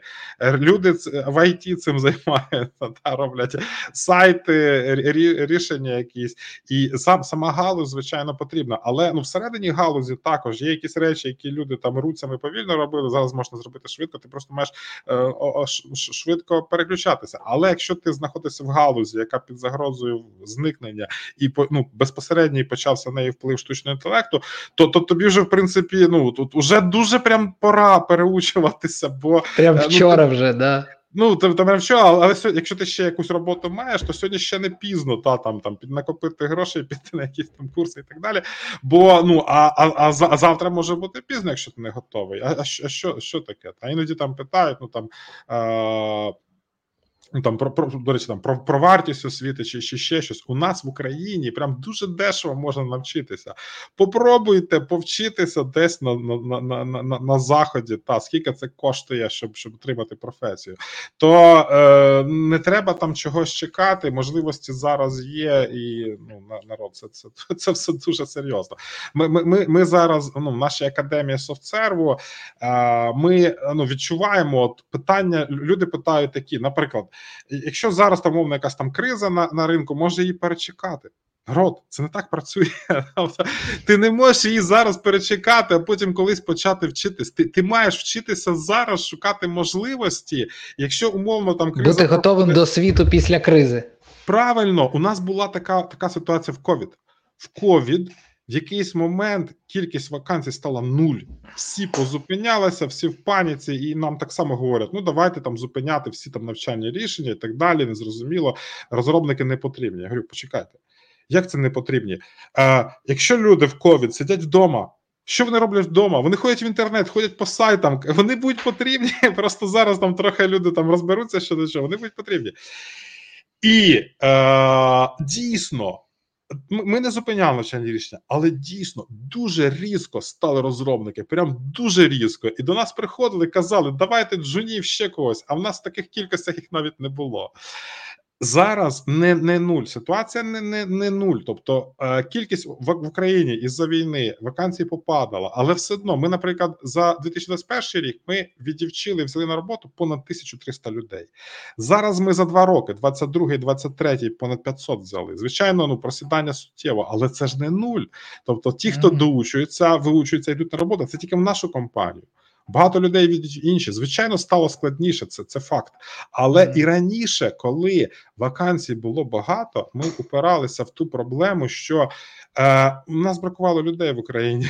Тобто, у нас були набори на стажування, які ми не могли набрати достатньо людей. Не, брали ж всіх підряд. Ти маєш бути готовий до цього. Англійську треба перевірити, технічні значення. Ми просто не знаходили в достатньої кількості людей. І те, що, наприклад, компанія не зростала так швидко, як вона планувала, упиралося в те, що ми там походили по всім університетам, е, роз, розставили рекламу все, де все де можна. Ті люди, які до нас приходили, ну не, не були готові, щоб до, до достатньо ну, піти там на там те ж саме там програми стажування, то е, все одно треба було навички. І зараз я вважаю період е, фільтрації, ну як фільтрація ну тих, хто просто хотів по легкому потрапити в ІТ. Угу. Вони і раніше не могли полегко потрапити в ІТ. Ну в ІТ ну не це така робота, де у мене, до речі, був забавний випадок, майже як анекдот, ніколи таке сам не придумаєш. Студент почав навчатися на, на курсі. І і потім задає таке питання: а це що Получається, що ти коли там там сайт робиш, та ти це постійно думати повинен? Серйозно? Ну, ну, ну так. Ну, тобто, думати, думати так. А він каже: Блін, та це ж... працювати треба. Ні, такий такий каже, так це ж здуріти можна, якщо постійно думати. Каже, виявляється, це хлопець, йому там років 25, і він працював охоронцем і каже: Я я в себе сижу на роботі, граю граю в телефоні. Мені не треба ну там думати, та мені просто платять за те, що я сижу. Каже: Я, я мабуть, не хочу в програмісти, та я піду назад, поки на моє місце нікого не взяли. І ти розумієш, ну що це за маразм? Людина просто вбиває свій час замість того, щоб та сидіти там е, робити. Але саме цікаве, знаєш, що тут?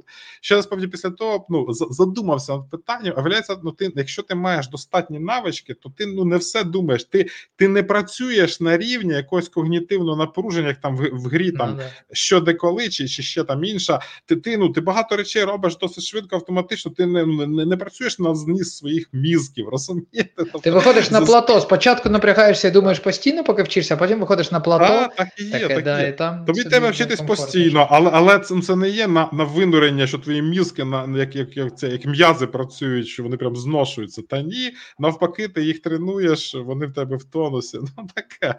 То ну, випадки бувають різні, і звичайно, в людей бувають якісь дуже дивні до цього. Ну там от якісь ідеї, хтось там щось собі надумав. То е, коли там не, не на часі в ІТ, то я говорю, коли на часі, та зараз зараз треба, ви що е, штучний інтелект там забирає водіїв, касирів. Ну тобто, народ, ви про що взагалі? Тобто, то, то, цим треба займатися і ну і, і, і, і, і, і, і, і вчитися і шукати можливості працювати. Бо ну насправді ну воно так виглядає, що е, не буду так. Я я от тебе слухаю і розумію. О, у мене прям інсайт, якщо чесно, стосовно того, що ну от зараз ніби криза, і об'єктивно криза з точки зору кількості людей, які бажають. Ну, криза, я зараз кажу тільки про IT, понятно, що криза е, ширша. Е, на е, праце, В плані працевлаштування в IT криза. Мало вакансій, багато бажаючих потрапити в IT, знайти роботу, в принципі, на різних рівнях.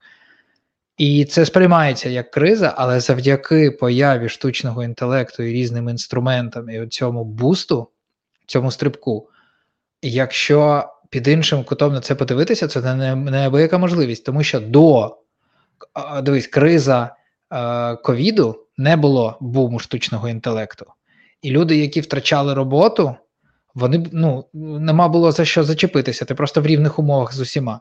А зараз оця е, теза про штучний інтелект вносить свої корективи. І якщо ти правильно на неї реагуєш, ти маєш можливість вийти на новий рівень. Тобто, те, що а, ти кажеш, як да. Ти, ти практично мої слова повторив, які я розказував недавно і часто про це говорю. Ситуація, ну тому ми зараз, ну криза, вона для когось проблеми, для когось можливості. Традиційно. От, от, от, са- от, саме це я говорю. бу- Буває, тобто питають люди, чи, чи треба там, е, ну чи потрібні будуть джуни, там чи, чи там всі сіньори там позаймали жирні місця. Та, та ні, звичайно, часто буває ті, ті сіньори, вони ну не хочуть змінюватись. Вони не хочуть інтелект використовувати. Вони про те, що це погано, що це не, не я, я, я краще за штучний інтелект. А я недавно е, Я що дарма вчився 10 років. та, та, та, оце воно. Я, я недавно читав ці- цікавий кейс. Просто в порядку експерименту одна компанія найняла двох людей: німця, сіньор девелопера, дуже класного, і якогось пакистанця, який там мідл, що, щось таке, чи може там джун з зовсім невеликим е, досвідом. Німцю була задача робити е, якийсь там проєкт е, без штучного інтелекту, пакистанцю зі штучним інтелектом. Пакистанець зробив в рази швидше і дешевше. Німця звільнили, пакистанцю розширили команду. Вони, вони працюють. Тобто, ну так це якраз і є о, можливість. Тобто, ко- коли є Да. люди, які там ну, з застарілими там поглядами, ну не хочуть нічого змінювати. Можливість для, для тих, хто готовий відбачить opportunity, не, нею користується. Це саме саме можливість. І в тому числі, ну в кри- в кризи починають там ну звільняти сеньорів, брати джунів. Таке теж буває. Ну тобто, ну, тому що вони ну дорогі. Не завжди, наприклад, от, е, недавно доу е, виклали результат зарплатного питання, і там ну просідання зарплат відбулося, ну, зменшення. Але зазвичай зменшення воно як буває? Це коли ти працюєш, тобі не кажуть, що ми тобі будемо менше платити. Тебе звільняють, а потім, а потім беруть, ну тобто вакансію на меншу зарплату беруть іншу людину. Ну, зазвичай це так буває. Іноді там можуть ну, домовитися і про зменшення, але ну загалом просто е, одних позвільняли, інших понабирали на, на, на, на, менші гроші і набирають ну часто тих, хто е, там готовий за менші гроші, працювати, а готові там джуни працювати. Для джунів це теж можливість просто та треба прокачатися, та треба себе правильно подати, та треба якесь там зро- зро- зробити там е, умовно там портфоліо проєктиків, якісь там набити руку, сертифікатиків на, назбирати і, і так далі. Ти маєш показати, що ти молодець, що ти що ти вчиш, вч- вчився, знаєш, вмієш, і все нормально, джунів беруть. І не треба боятися там купи людей на одне місце. В Каліфорнії це було ну завжди проблема. Завжди в людей проблема працевлаштуватися в США. Це завжди була проблема, особливо там для початківців, ще для когось. Вони там ходили на десятки е, інтерв'ю. Е, процес працевлаштування там півроку міг, міг тривати. Так, такі Так, статті, до речі, регулярно випливали на так, це завжди було. ринку. А в нас Мгм. зараз ну деякі речі ну легше ніж там, і ми розказуємо, що все пропало. Та ні, це зовсім не так. Зовсім хто, хто хоче, той ну нормально відучується на роботу і йде. Це просто. А ти або в це віриш і, і рухаєшся, або ти в це не віриш, і ну і, і все так таке собі. І це не ново, в принципі. Да? Та, та, знайшов собі випра- виправдання, і ну все, і чо- чому я не буду? Ну, типу, зараз криза та ще щось. Я маю таких багато історій, коли ну, я бачу, люди там або неправильно вчаться, або ще щось. Не, не буду зараз про це згадувати. У нас там і, і, і інша тема. Тобто, тому так. Е, окей, е, у нас е, підходить час потихеньку. У мене ще пара питань до тебе. Перше, це про навчання. Що ти можеш порекомендувати? От, наприклад, ти надихнув людей, е, 61 людина нас дивиться, і вони всі такі: все, я завтра, от з понеділка починаю бігати. Завтра починаю прям все вчити. Я зрозумів, воно треба. Ну насправді, які твої рекомендації? Як почати цей шлях?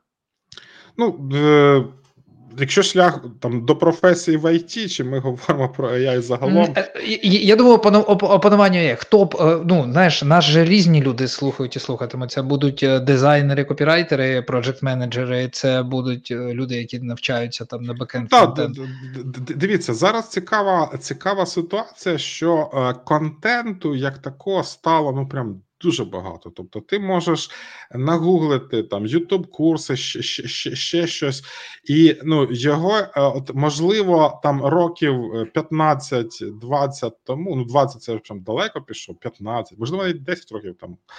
Е, ще такого не, не, не було. Тобто, в принципі, та ти можеш там щось нагуглити, знайти і по, ньому вчитися. Але тут є ну за- завжди було це питання: чи ти вчишся сам, чи ти вчишся там з кимось, там з ментором. Ментором на, курсі і так далі.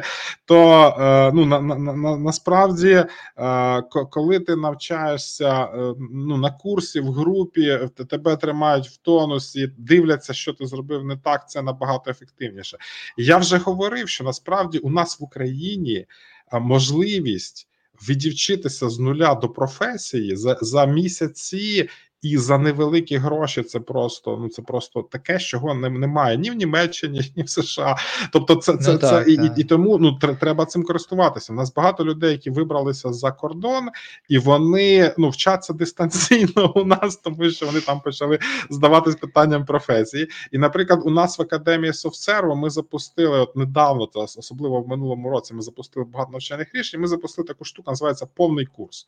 Повний курс, там повний курс WebUI, там там е, там frontend developer, повний курс там DevOps, Python, там, там QC є.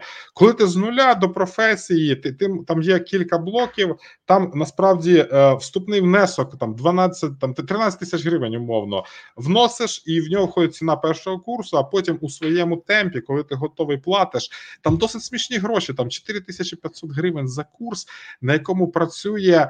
Е, Ментор з тобою, команда працює, у нас 4999, ну тобто невеликі насправді гроші, і і люди е, ну проходять цей шлях таким чином, що ти ну сам не зможеш. Наприклад, чи можна самому навчитися грати в футбол?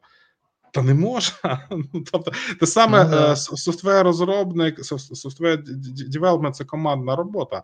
Ти ти так само маєш там з командою попрацювати, з наставниками і і так далі. Тому ну майте на увазі, що ця можливість можливість є. Вона дуже доступна насправді, і ну не треба нічого відкладати, бо. Треба бути бути готовим стосовно власне використання AI, то та ми також запустили напрямок. Е, у нас там є курс AI Fundamentals, який от нормально там розкладає всі основи, як воно працює. Будь ласка, ми прикольно. Це AI мається на увазі взагалі як як принцип, да незалежно від а, інструменту. Та, та. Та, та, та, по штучному інтелекту, основа штучного інтелекту, і він просто йде в ну, Тобто ти можеш, наприклад, пройти курс там по по фронтенду, там, будь ласка, пішов там AI Fundamentals до, до, додатково довчив. Але ми в усі курси наші інтегрували ai специфік інструменти.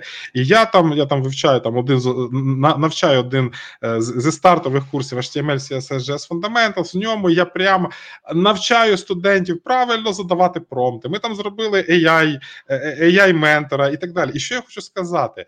Я бачу, що за рік от активно почали ми цей рік використовувати. Ну можливо, навіть більше. Тобто, що з доступності ChatGPT, здається, в Україні він у нас запустився десь десь рік тому. То е, за рік виросла якість е, коду, який роблять студенти. суттєво виросла.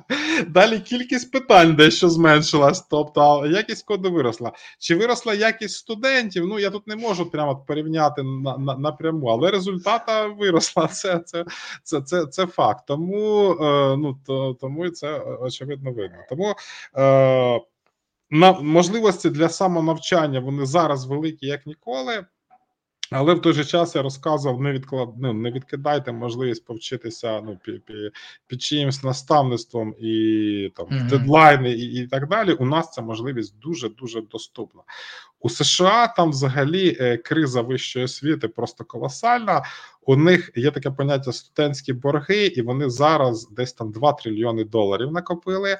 І коли Байден почав якісь там робити реформи, щоб е, ну комусь там дати гроші в компенсацію цих боргів, то інші сказали: а на ну, а, а як ви можете роздавати ну наші податки? Ми ж собі там відмовлялися у відмовляли собі в тому, щоб піти в вищу освіту, бо ми знали, що це дорого. Та а хтось хтось хтось пішов, а тепер ви будете компенсувати. І вони не можуть це питання вирішити.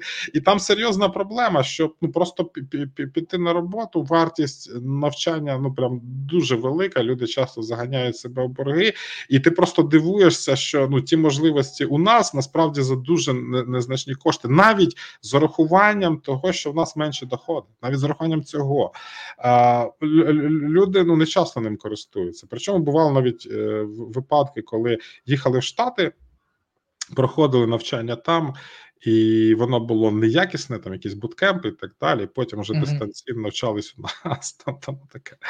Тому в питанні на навчання це, це так. А слухай, курс AI, він наскільки він специфічний? От якщо знову таки людям, які нас слухають, їм цікаво піти познайомитися, знаєш, не просто загуглити і спробувати самостійно, от прям прям зацікавились. Треба мати бекграунд, не треба. Це Там насправді на, на курс е, із бекграунда просто бажано знання Python, хоч хоч, хоч ну там більш-менш. Але в принципі, якщо ти якусь мову програмування знаєш, то ну Python він дуже легко сприймається, і там не треба буде весь Python. Там основ, основні речі, то це бажано. Якщо ти зовсім не вмієш програмувати, ну спробуй там, це теж може піти, але я би радив хоч трошки там вміти програмувати, і тоді ти ну зрозумієш, як побудовані ці ці, ці моделі штучного інтелекту. Але знову ж таки, це не про оператора AI, це більше про власне людину, яка хоче ну глибше копнути і можливо піти в напрямок там Data Science mm-hmm. з AI і так далі. Це це таке. А от власне питання оператора AI ми інтегрували в усі наші курси. Тобто в усіх наших курсах є використання специфічних ai інструментів, яких ми Дуже навчаємо. Круто. І, наприклад, ну цей там HTML, CSS, Fundamentals, я там показую пішку OpenAI, як ми до неї звертаємося. Ці локальні модельки можна запустити, гратися.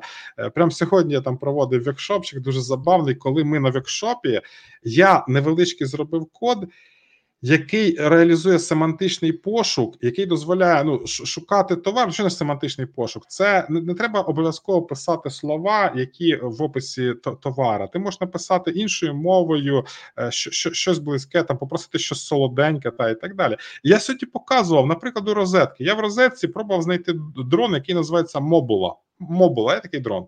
Розетка відмовляється шукати. Вона виправляє слово мобула на модула. Вона вважає, що я зробив помилку, і все шукає модула. А у мене семантичний пошук знаходить слово ну дрон, в якому немає слова мобула, але він розуміє, що мобула це дрон, і він знайшов знайшов ну, дрон в списку клас. товарів. І і це Круто. дуже простий приклад. А ну ти ти дивишся, ось розетка, інтернет-магазин, гігант. Вони не зробили цю фічу, яка реалізується насправді досить просто. Конкурент зробить, конкурент буде продавати дрона. Вони ні. Ось так. Да, це правда. Оце, оце це так працює бізнес. Ти ти ну навички ці здобув. Ти ти це можеш на інтерв'ю показати, в резюмешку собі вказати, і тебе оберуть серед інших, хто їх не має. Бо це ти запропонував кра краще рішення, дешевше і краще, ефективніше. Дивіться, на, на, на, насправді ну лайфхакнути процес там працевлаштування. Ну просто ти ти маєш розуміти, що вони шукають. Як вони це це не так складно. Ну, тобто, зроби певні дії, і, і, і тебе відберуть серед купи тих кандидатів. Не треба плакатися, що я хожу по вакансіям і мене не беруть. Ось так. Да, Актуальні да. скіли потрібні. Актуальні скіли нове. Ти, ти ти, маєш показати якусь свою цінність. Це не так складно, як здається, насправді. І шкода, а зараз що... це навіть ще не актуальні. О, Якщо брати на широкий загал, це взагалі е, крок крок заздалегідь. Такий так, крок так. на випередження. По суті, це ще ну, не актуально. Воно вже зараз треба. Я сьогодні бачив е, в Твіттері, кидали люди скріни, де оці з чекмаками аккаунти е, всі пишуть, що я там cannot процес this request, щось таке. Mm-hmm. Це видно, що це боти, очевидно. Тобто, що зараз там в Твіттер ботів напихали. Потім я здається сьогодні говорив про New York Times. Я бачив скрін на New York Times, де е, він відмовився summary написати. На головній сторінці було написано, що там OpenAI policy там забороняє використання використовувати для політики там чи ще для чогось. Тобто воно вже зараз є, використовується. Ми його не бачимо. Для цього потрібні люди, які це роблять. І е, якщо ти це вивчиш, якщо ти готовий показати, продемонструвати про це працедавцю, попит колосальний всюди. Там люди інтернет-магазини роблять, що тільки не роблять, всюди зараз інтегрує штучний інтелект. Будь ласка, зробіть, відівчіть, е, покажіть і, і, і все окей. А хто хто це не робить, ну той залишається за бортом. Ось таке. Да, Ти, звісно, да, вмієш мовити. Ну, ну, ну така така, така річ. До, до, до речі, я в ІТ дуже давно, і я ну, я бачив кілька таких епох. Наприклад, я е, десктоп-аплікаціями займався, я бачив помирання десктопу. Та? Тобто, коли веб е, зжер десктоп. Та? І я ну, деякі сам там робив неправильні вибори по по платформі, та робив ставку на щось там. Колись там почав програмити на Microsoft Silverlight. Пам'ятаю можливість там під Windows Phone робив, у мене аплікація була в топах маркету. І потім я я пам'ятаю, зранку я відкриваю комп'ютер, заходжу в новини, і там написано: Microsoft закриває Silverlight. А це платформа, на якій я програмував. Як це? Ну це капець, скільки зусиль туди потратив. Та. Я я просто потратив стільки зусиль, а вони закривають. Я тоді то там на на, на веб переключився і так далі. То то зміни постійні. Що в ІТ постійне, це зміни. Треба вміти текти по змінам і ці хвилі випереджати. Зараз ця хвиля за яєм, вона прям дуже дуже і ну прям треба вже зараз цим користуватися.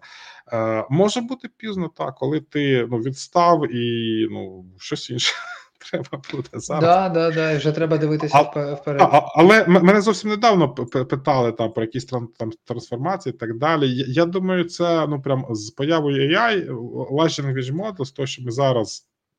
Ну, там по, по поширеним використанням AI, е, я не певен, що ми можемо застати якусь іншу таку трансформацію, там наше життя. Та тобто, можливо, це сама, от прям mm-hmm. така от потужна, яка е, хвиля рухається зараз, і ну треба нею е, скористатися. Бо ну не факт, що, що буде така потужності. Бо, наприклад, ну веб, поява вебу була прям така дуже потужна. Там мобільні телефони. А, а що, що там? Ну може бути щось там, поява роботів, але я я це все відношу до до AI роботи. Ну, це просто... похідні. Я тільки хотів сказати, так, що так, скоріше похідні. Це, це настільки потужна і базова історія, що від так. неї скоріше буде дуже ну, диверсифікація і всілякі похідні, але базово все одно є. Так і. Розкажи, що ти продав 14 років. Це був телефонний довідник. У мене був бартер, і я, е, мені пообіцяли е, там одна організація, їм потрібно було е, обробляти велику кількість е, телефонних дзвінків, зокрема, ідентифікувати був там а, а, а, ідентифікатор по номеру. Їм треба було знаходити там, хто хто хто дзвонить, так далі. І в них була проблема з цим. І я я жив в селищі міського типу, і там просто пішли слухи, що я типу вмію програмувати. І в мене була. А, але в мене був калькулятор, в мене було комп'ютер.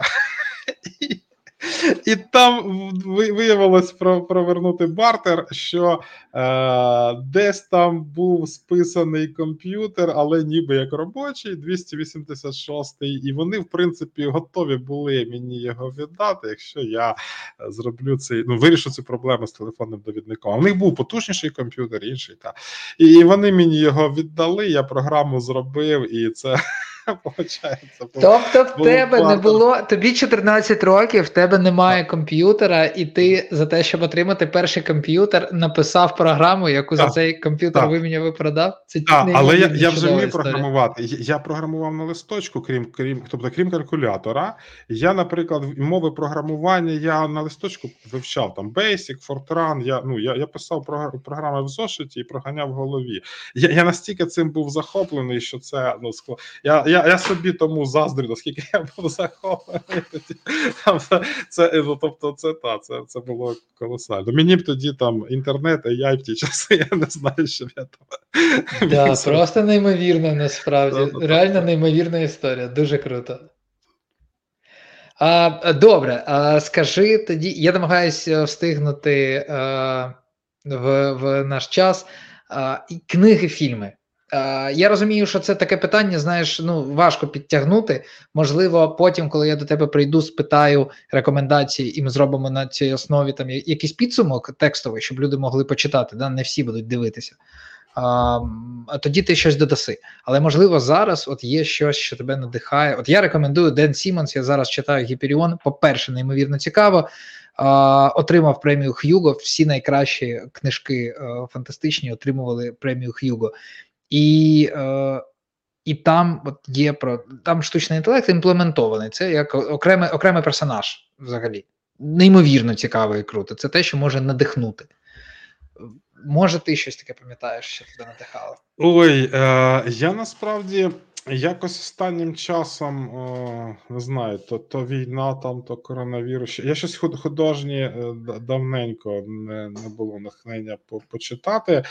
Е, Фільми, звичайно. Е, ну, я вже говорив, Battlestar Galactica один із таких, mm-hmm. який мені прям дуже там. От, це, це, В них там є серіал, і є кілька фільмів, які вони зняли по по серіалу. Він мене ну, за, зачепив досить такий е, там сюжет, подача, прям прям дуже топчик. Е, цікавий, друзі. Так, цікавий був фільм. е, Я, там, от, е, на на жаль, не пам'ятаю, як називається він. Е, Там було протобактерія в ньому. Це знімала Амазон, Амазон, фантастика.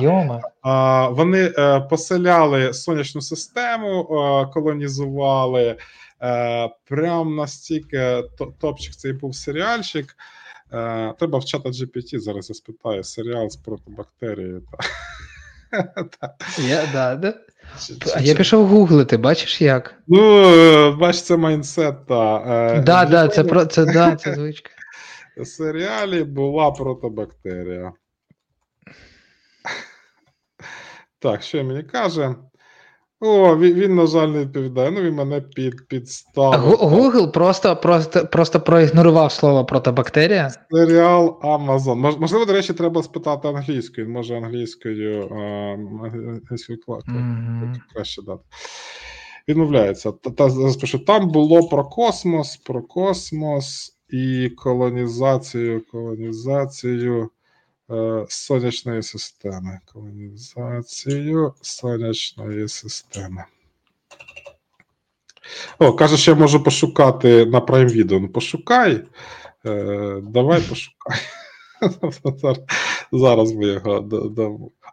Він знайшов експанс. Правильно, це він. The Expanse. Це експанс.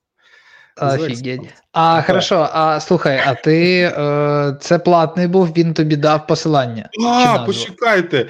Я перед цим е, е, практикував, ну тобто виконував завдання з безкоштовним чат GPT. Це безкоштовний. А давайте я закину цей промпт у платний чат GPT. Давай. Це мені безкоштовний, 3,5 зробив. А давайте закинув. А, ну він не дав посилання, він просто сказав Е, назву тобі. Так, він дав назву. М. Зараз четвертий. Згадується у серіалі Доктор Хто. Це той, про який ти говорив. А, а про експанс. А ну-ка, про експанс. Так, і треба, мабуть, про Амазон згадати, бо він дуже далеко пішов. А я зараз тепер напишу: е, він був на Амазоні. Він був на Амазон. Ну, як мінімум, з першого промпта він не відповів. Давай друге уточнення робимо. До, до, до речі, для ефективності запиту краще б я не продовжував з ним спілкуватися, а я модифікував оригінальний промпт. Зараз, до речі, він пішов шукати в Bing. Пише, що я пішов шукати в Bing. А ти б модифікував оригінальний промпт, е, ну тобто скопіював би його і другим Ні, там- е, Там є, запитом. там є, там є олівчик. Тобто я, зараз просто відповів як в чаті, а на, насправді коректніше. От не знайшов, до речі, він там щось пошукав. А я зараз спробую зупинити і модифікую е, оригінальний промпт. Так, він, до речі, може Коректніше е, редагувати оригінальний, аніж от, ну, Ну, бо я до.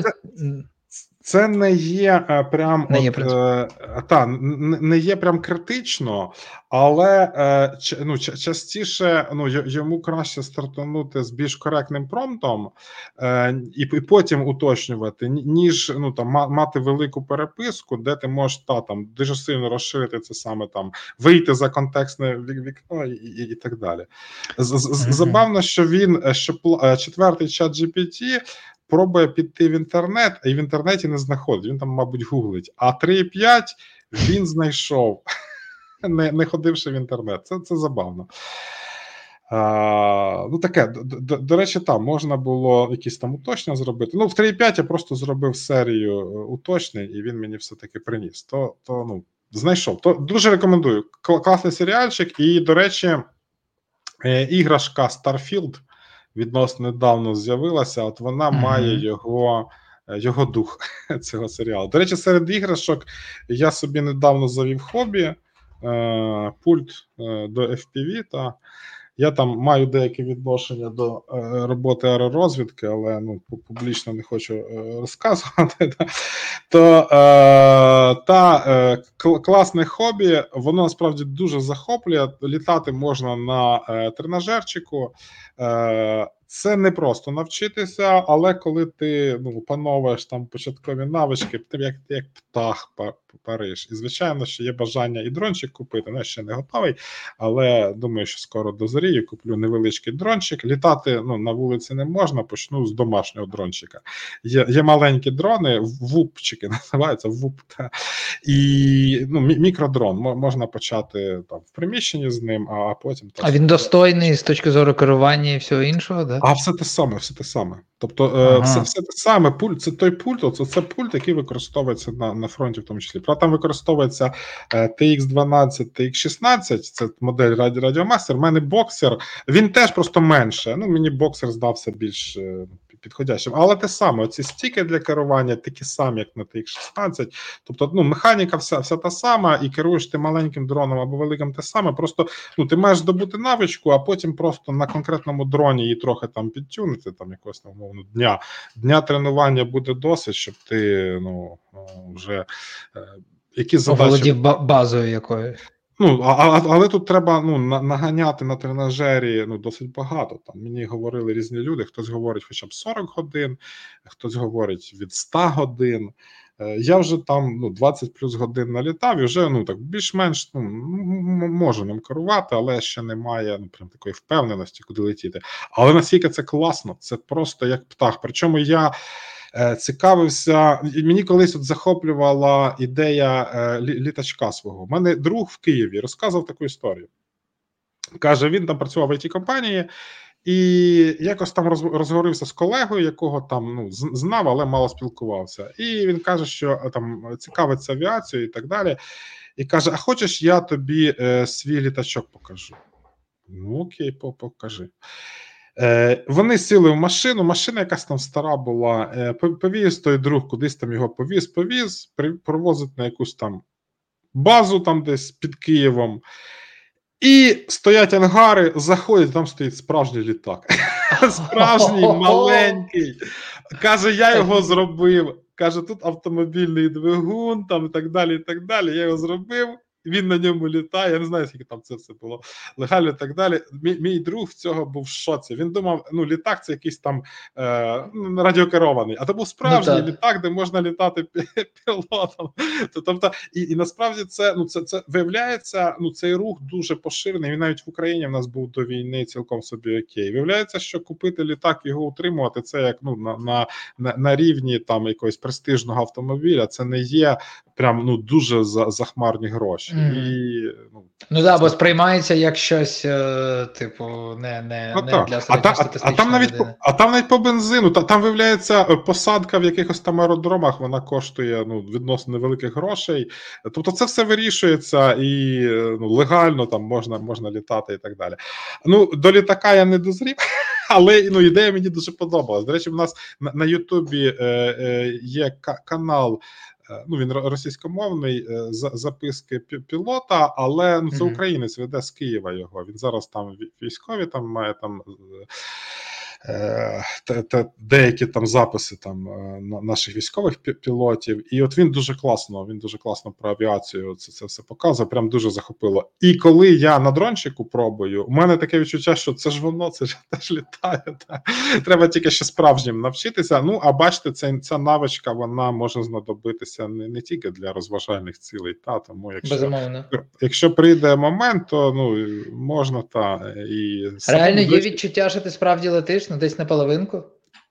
повноцінно. Ти, ти, ти відчуваєш, ти летиш. Ну, мене ще За окуляри- рахунок того, що це що ти знаєш, що це не комп'ютерна гра, а що є фізичне тіло, яке справді там десь літає, да? Ну, я на справжньому так, чесно, не літав, але ну, симулятор досить гарно дає. І ти прям дивишся, в Мгм. мене там екран напів ви- ви- ви- викрутий, ну, вигнутий. І прям ну, дуже гарне відчуття. Ти прям відчуваєш, що ти летиш. Ти відчуваєш, що ти летиш. Це дуже. Дуже прикольно. Тому я ну прям е, рекомендую. І це прям ну і медитація така, ну прям прям бомбезна. Слухай, тут, поки ми з тобою говорили, ще таке питання задали. А, е, от ти згадав, що пішов гуглити чат GPT, е, і тут Олег спитав: а чат GPT 4 має доступ до А, інтернету? так, так, так, він має. Мгм. Він має. У, у нього є підтримка плагінів, і в нього є можливість сходити в інтернет і зробити запит в інтернет. Це, це, це теж бомбово. Ну, тобто він деякі речі ти можеш попросити, він нагугле і обробить дані. Ось чим ще відрізняється. Так, я я, я забув сказати про плагіни. Це плагіни важливо. теж дуже дуже крута штука. Ти ти можеш, наприклад, спілкуватися по youtube відео. Ти можеш якесь відео, тобі на, на на, потрібну тобі тему, ти бачиш величезне відео. Ти можеш просто кинути йому лінк на відео і сказати, ну, задати питання по цьому відео, чи є якась потрібна інформація. І він дасть відповідь: є, нема, або дістане. Дуже прикольно. Вообще. Все, друзі, ходімо купувати 20 баксів. Ну, це. Так, воно дивіться, в мене теж така була думка. Розумієте, 20 баксів це насправді смішні гроші.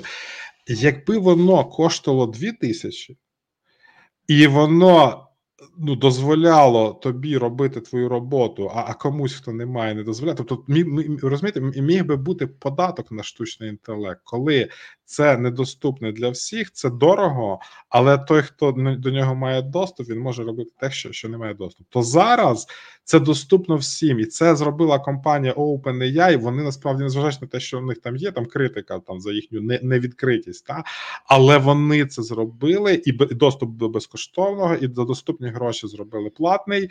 Вони насправді цьому дуже молодці в популяризації в доступності штучного інтелекту. Бо в принципі це могли закрити обмежити і да, за великі легко. гроші давати могли. Тобто, і я думаю, якби ну там дав можливість там комусь там, хто там умовно там намагається керувати світом, то вони так і зробили. Це все пообмежував, позакривав. Це правда. Насправді, насправді, до речі, я е, я мало про це бачив міркувань а, в мережі. Що насправді могло зовсім по-іншому статися, і OpenAI взагалі могли би називатись Прометей. Було б була б дуже актуальна назва для них по суті, те, що вони нам дали. А, Що ж, друзі, е, дякую. А ти сказав, так, що Starfield, не, да? Я знайшов не... геймплей Starfield Так, і хочу чекай, тут пишуть не, неправду в чаті. Софтсерв лаби платні, але в ЕПАМ на лаб можна попасти безкоштовно. У нас є різні навчальні рішення. У нас є безплатні стажування також, просто вони відкриваються під вакансії, їх менше. Але ми недавно запустили платні е, навчальні рішення, які такі самі, як стажування.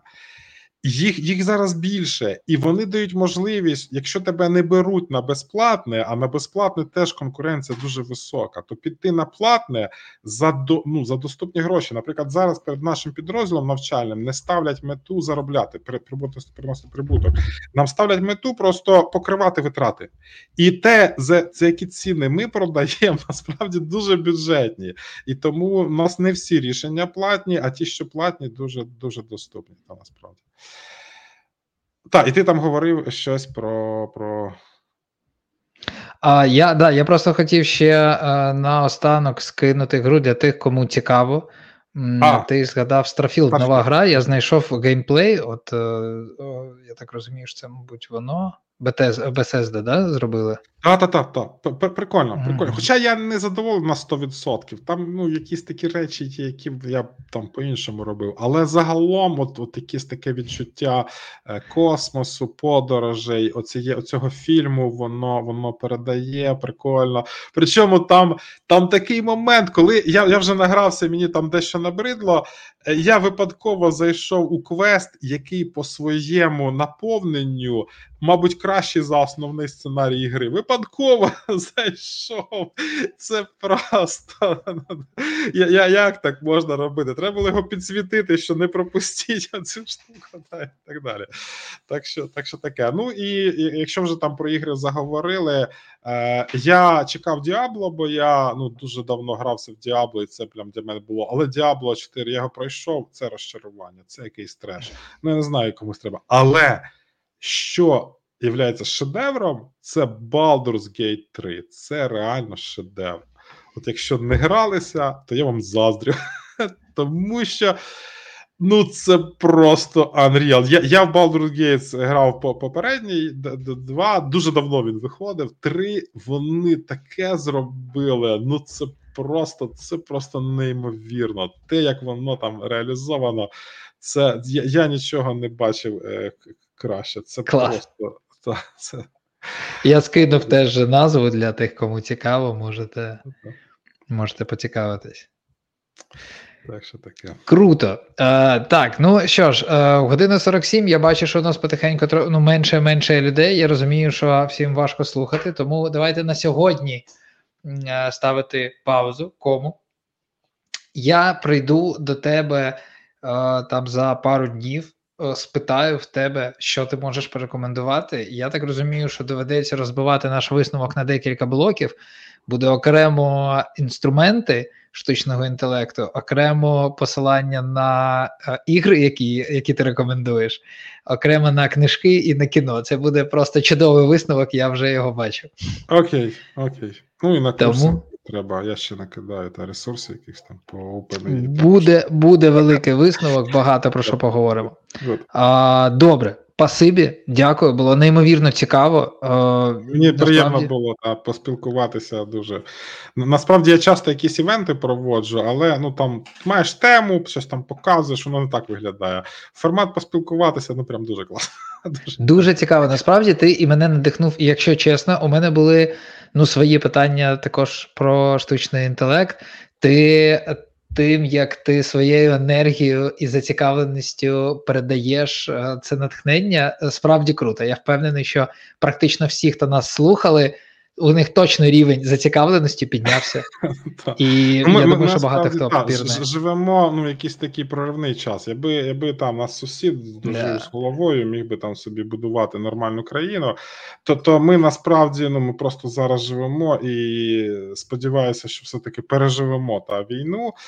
І будемо ну ці всі штуки опановувати. І нас цікаве. Я не хочу сказати, що легке там якесь майбутнє, але цікаве це точно чекає. Так що так. Сто відсотків. І е, давай давай ще раз сформулюємо основний. Ну мені здається, що це основний висновок, принаймні для мене, для аудиторії, про те, що е, з одного боку криза, але традиційно криза це час можливостей. Е, і 100%. зараз буквально очевидно, що у випадку, якщо ви опановуєте оцю нову можливість, буквально е, яка у нас є зараз в руках, ви стаєте на голову вище за інших кандидатів за багатьох.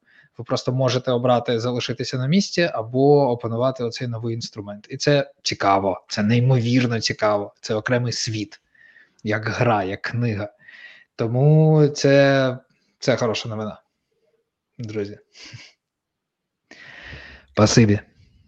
Супер. Там, до речі, Phoenix теж свій промпт поділилася із mm тим, як отримати про протомолекули. Виявляється, це було в книжках. Я не поцікавився, що е, в основі серіалу були книжки. Джеймс mm Корі The Expanse так і називалося. Да, да, да. Друзі, коментарі залишаться. Все, що ми отут в Ютубі вони не одразу підтягуються, можливо, десь до ранку буває так довго. Е, по цьому ж посиланню у нас на каналі залишиться відос, будуть коментарі підтягнуться. В описі є всі посилання, про які згадував В'ячеслав. Ті, які не згада... ті, які там не зафіксовані, ми обов'язково висновок потім зробимо. Я думаю, що це буде доволі розгорнутий висновок, буде багато рекомендацій, тому слідкуйте, будь ласка. І дякую, що були з нами. Дякую, що запросили. Щасливенько. Спасибі.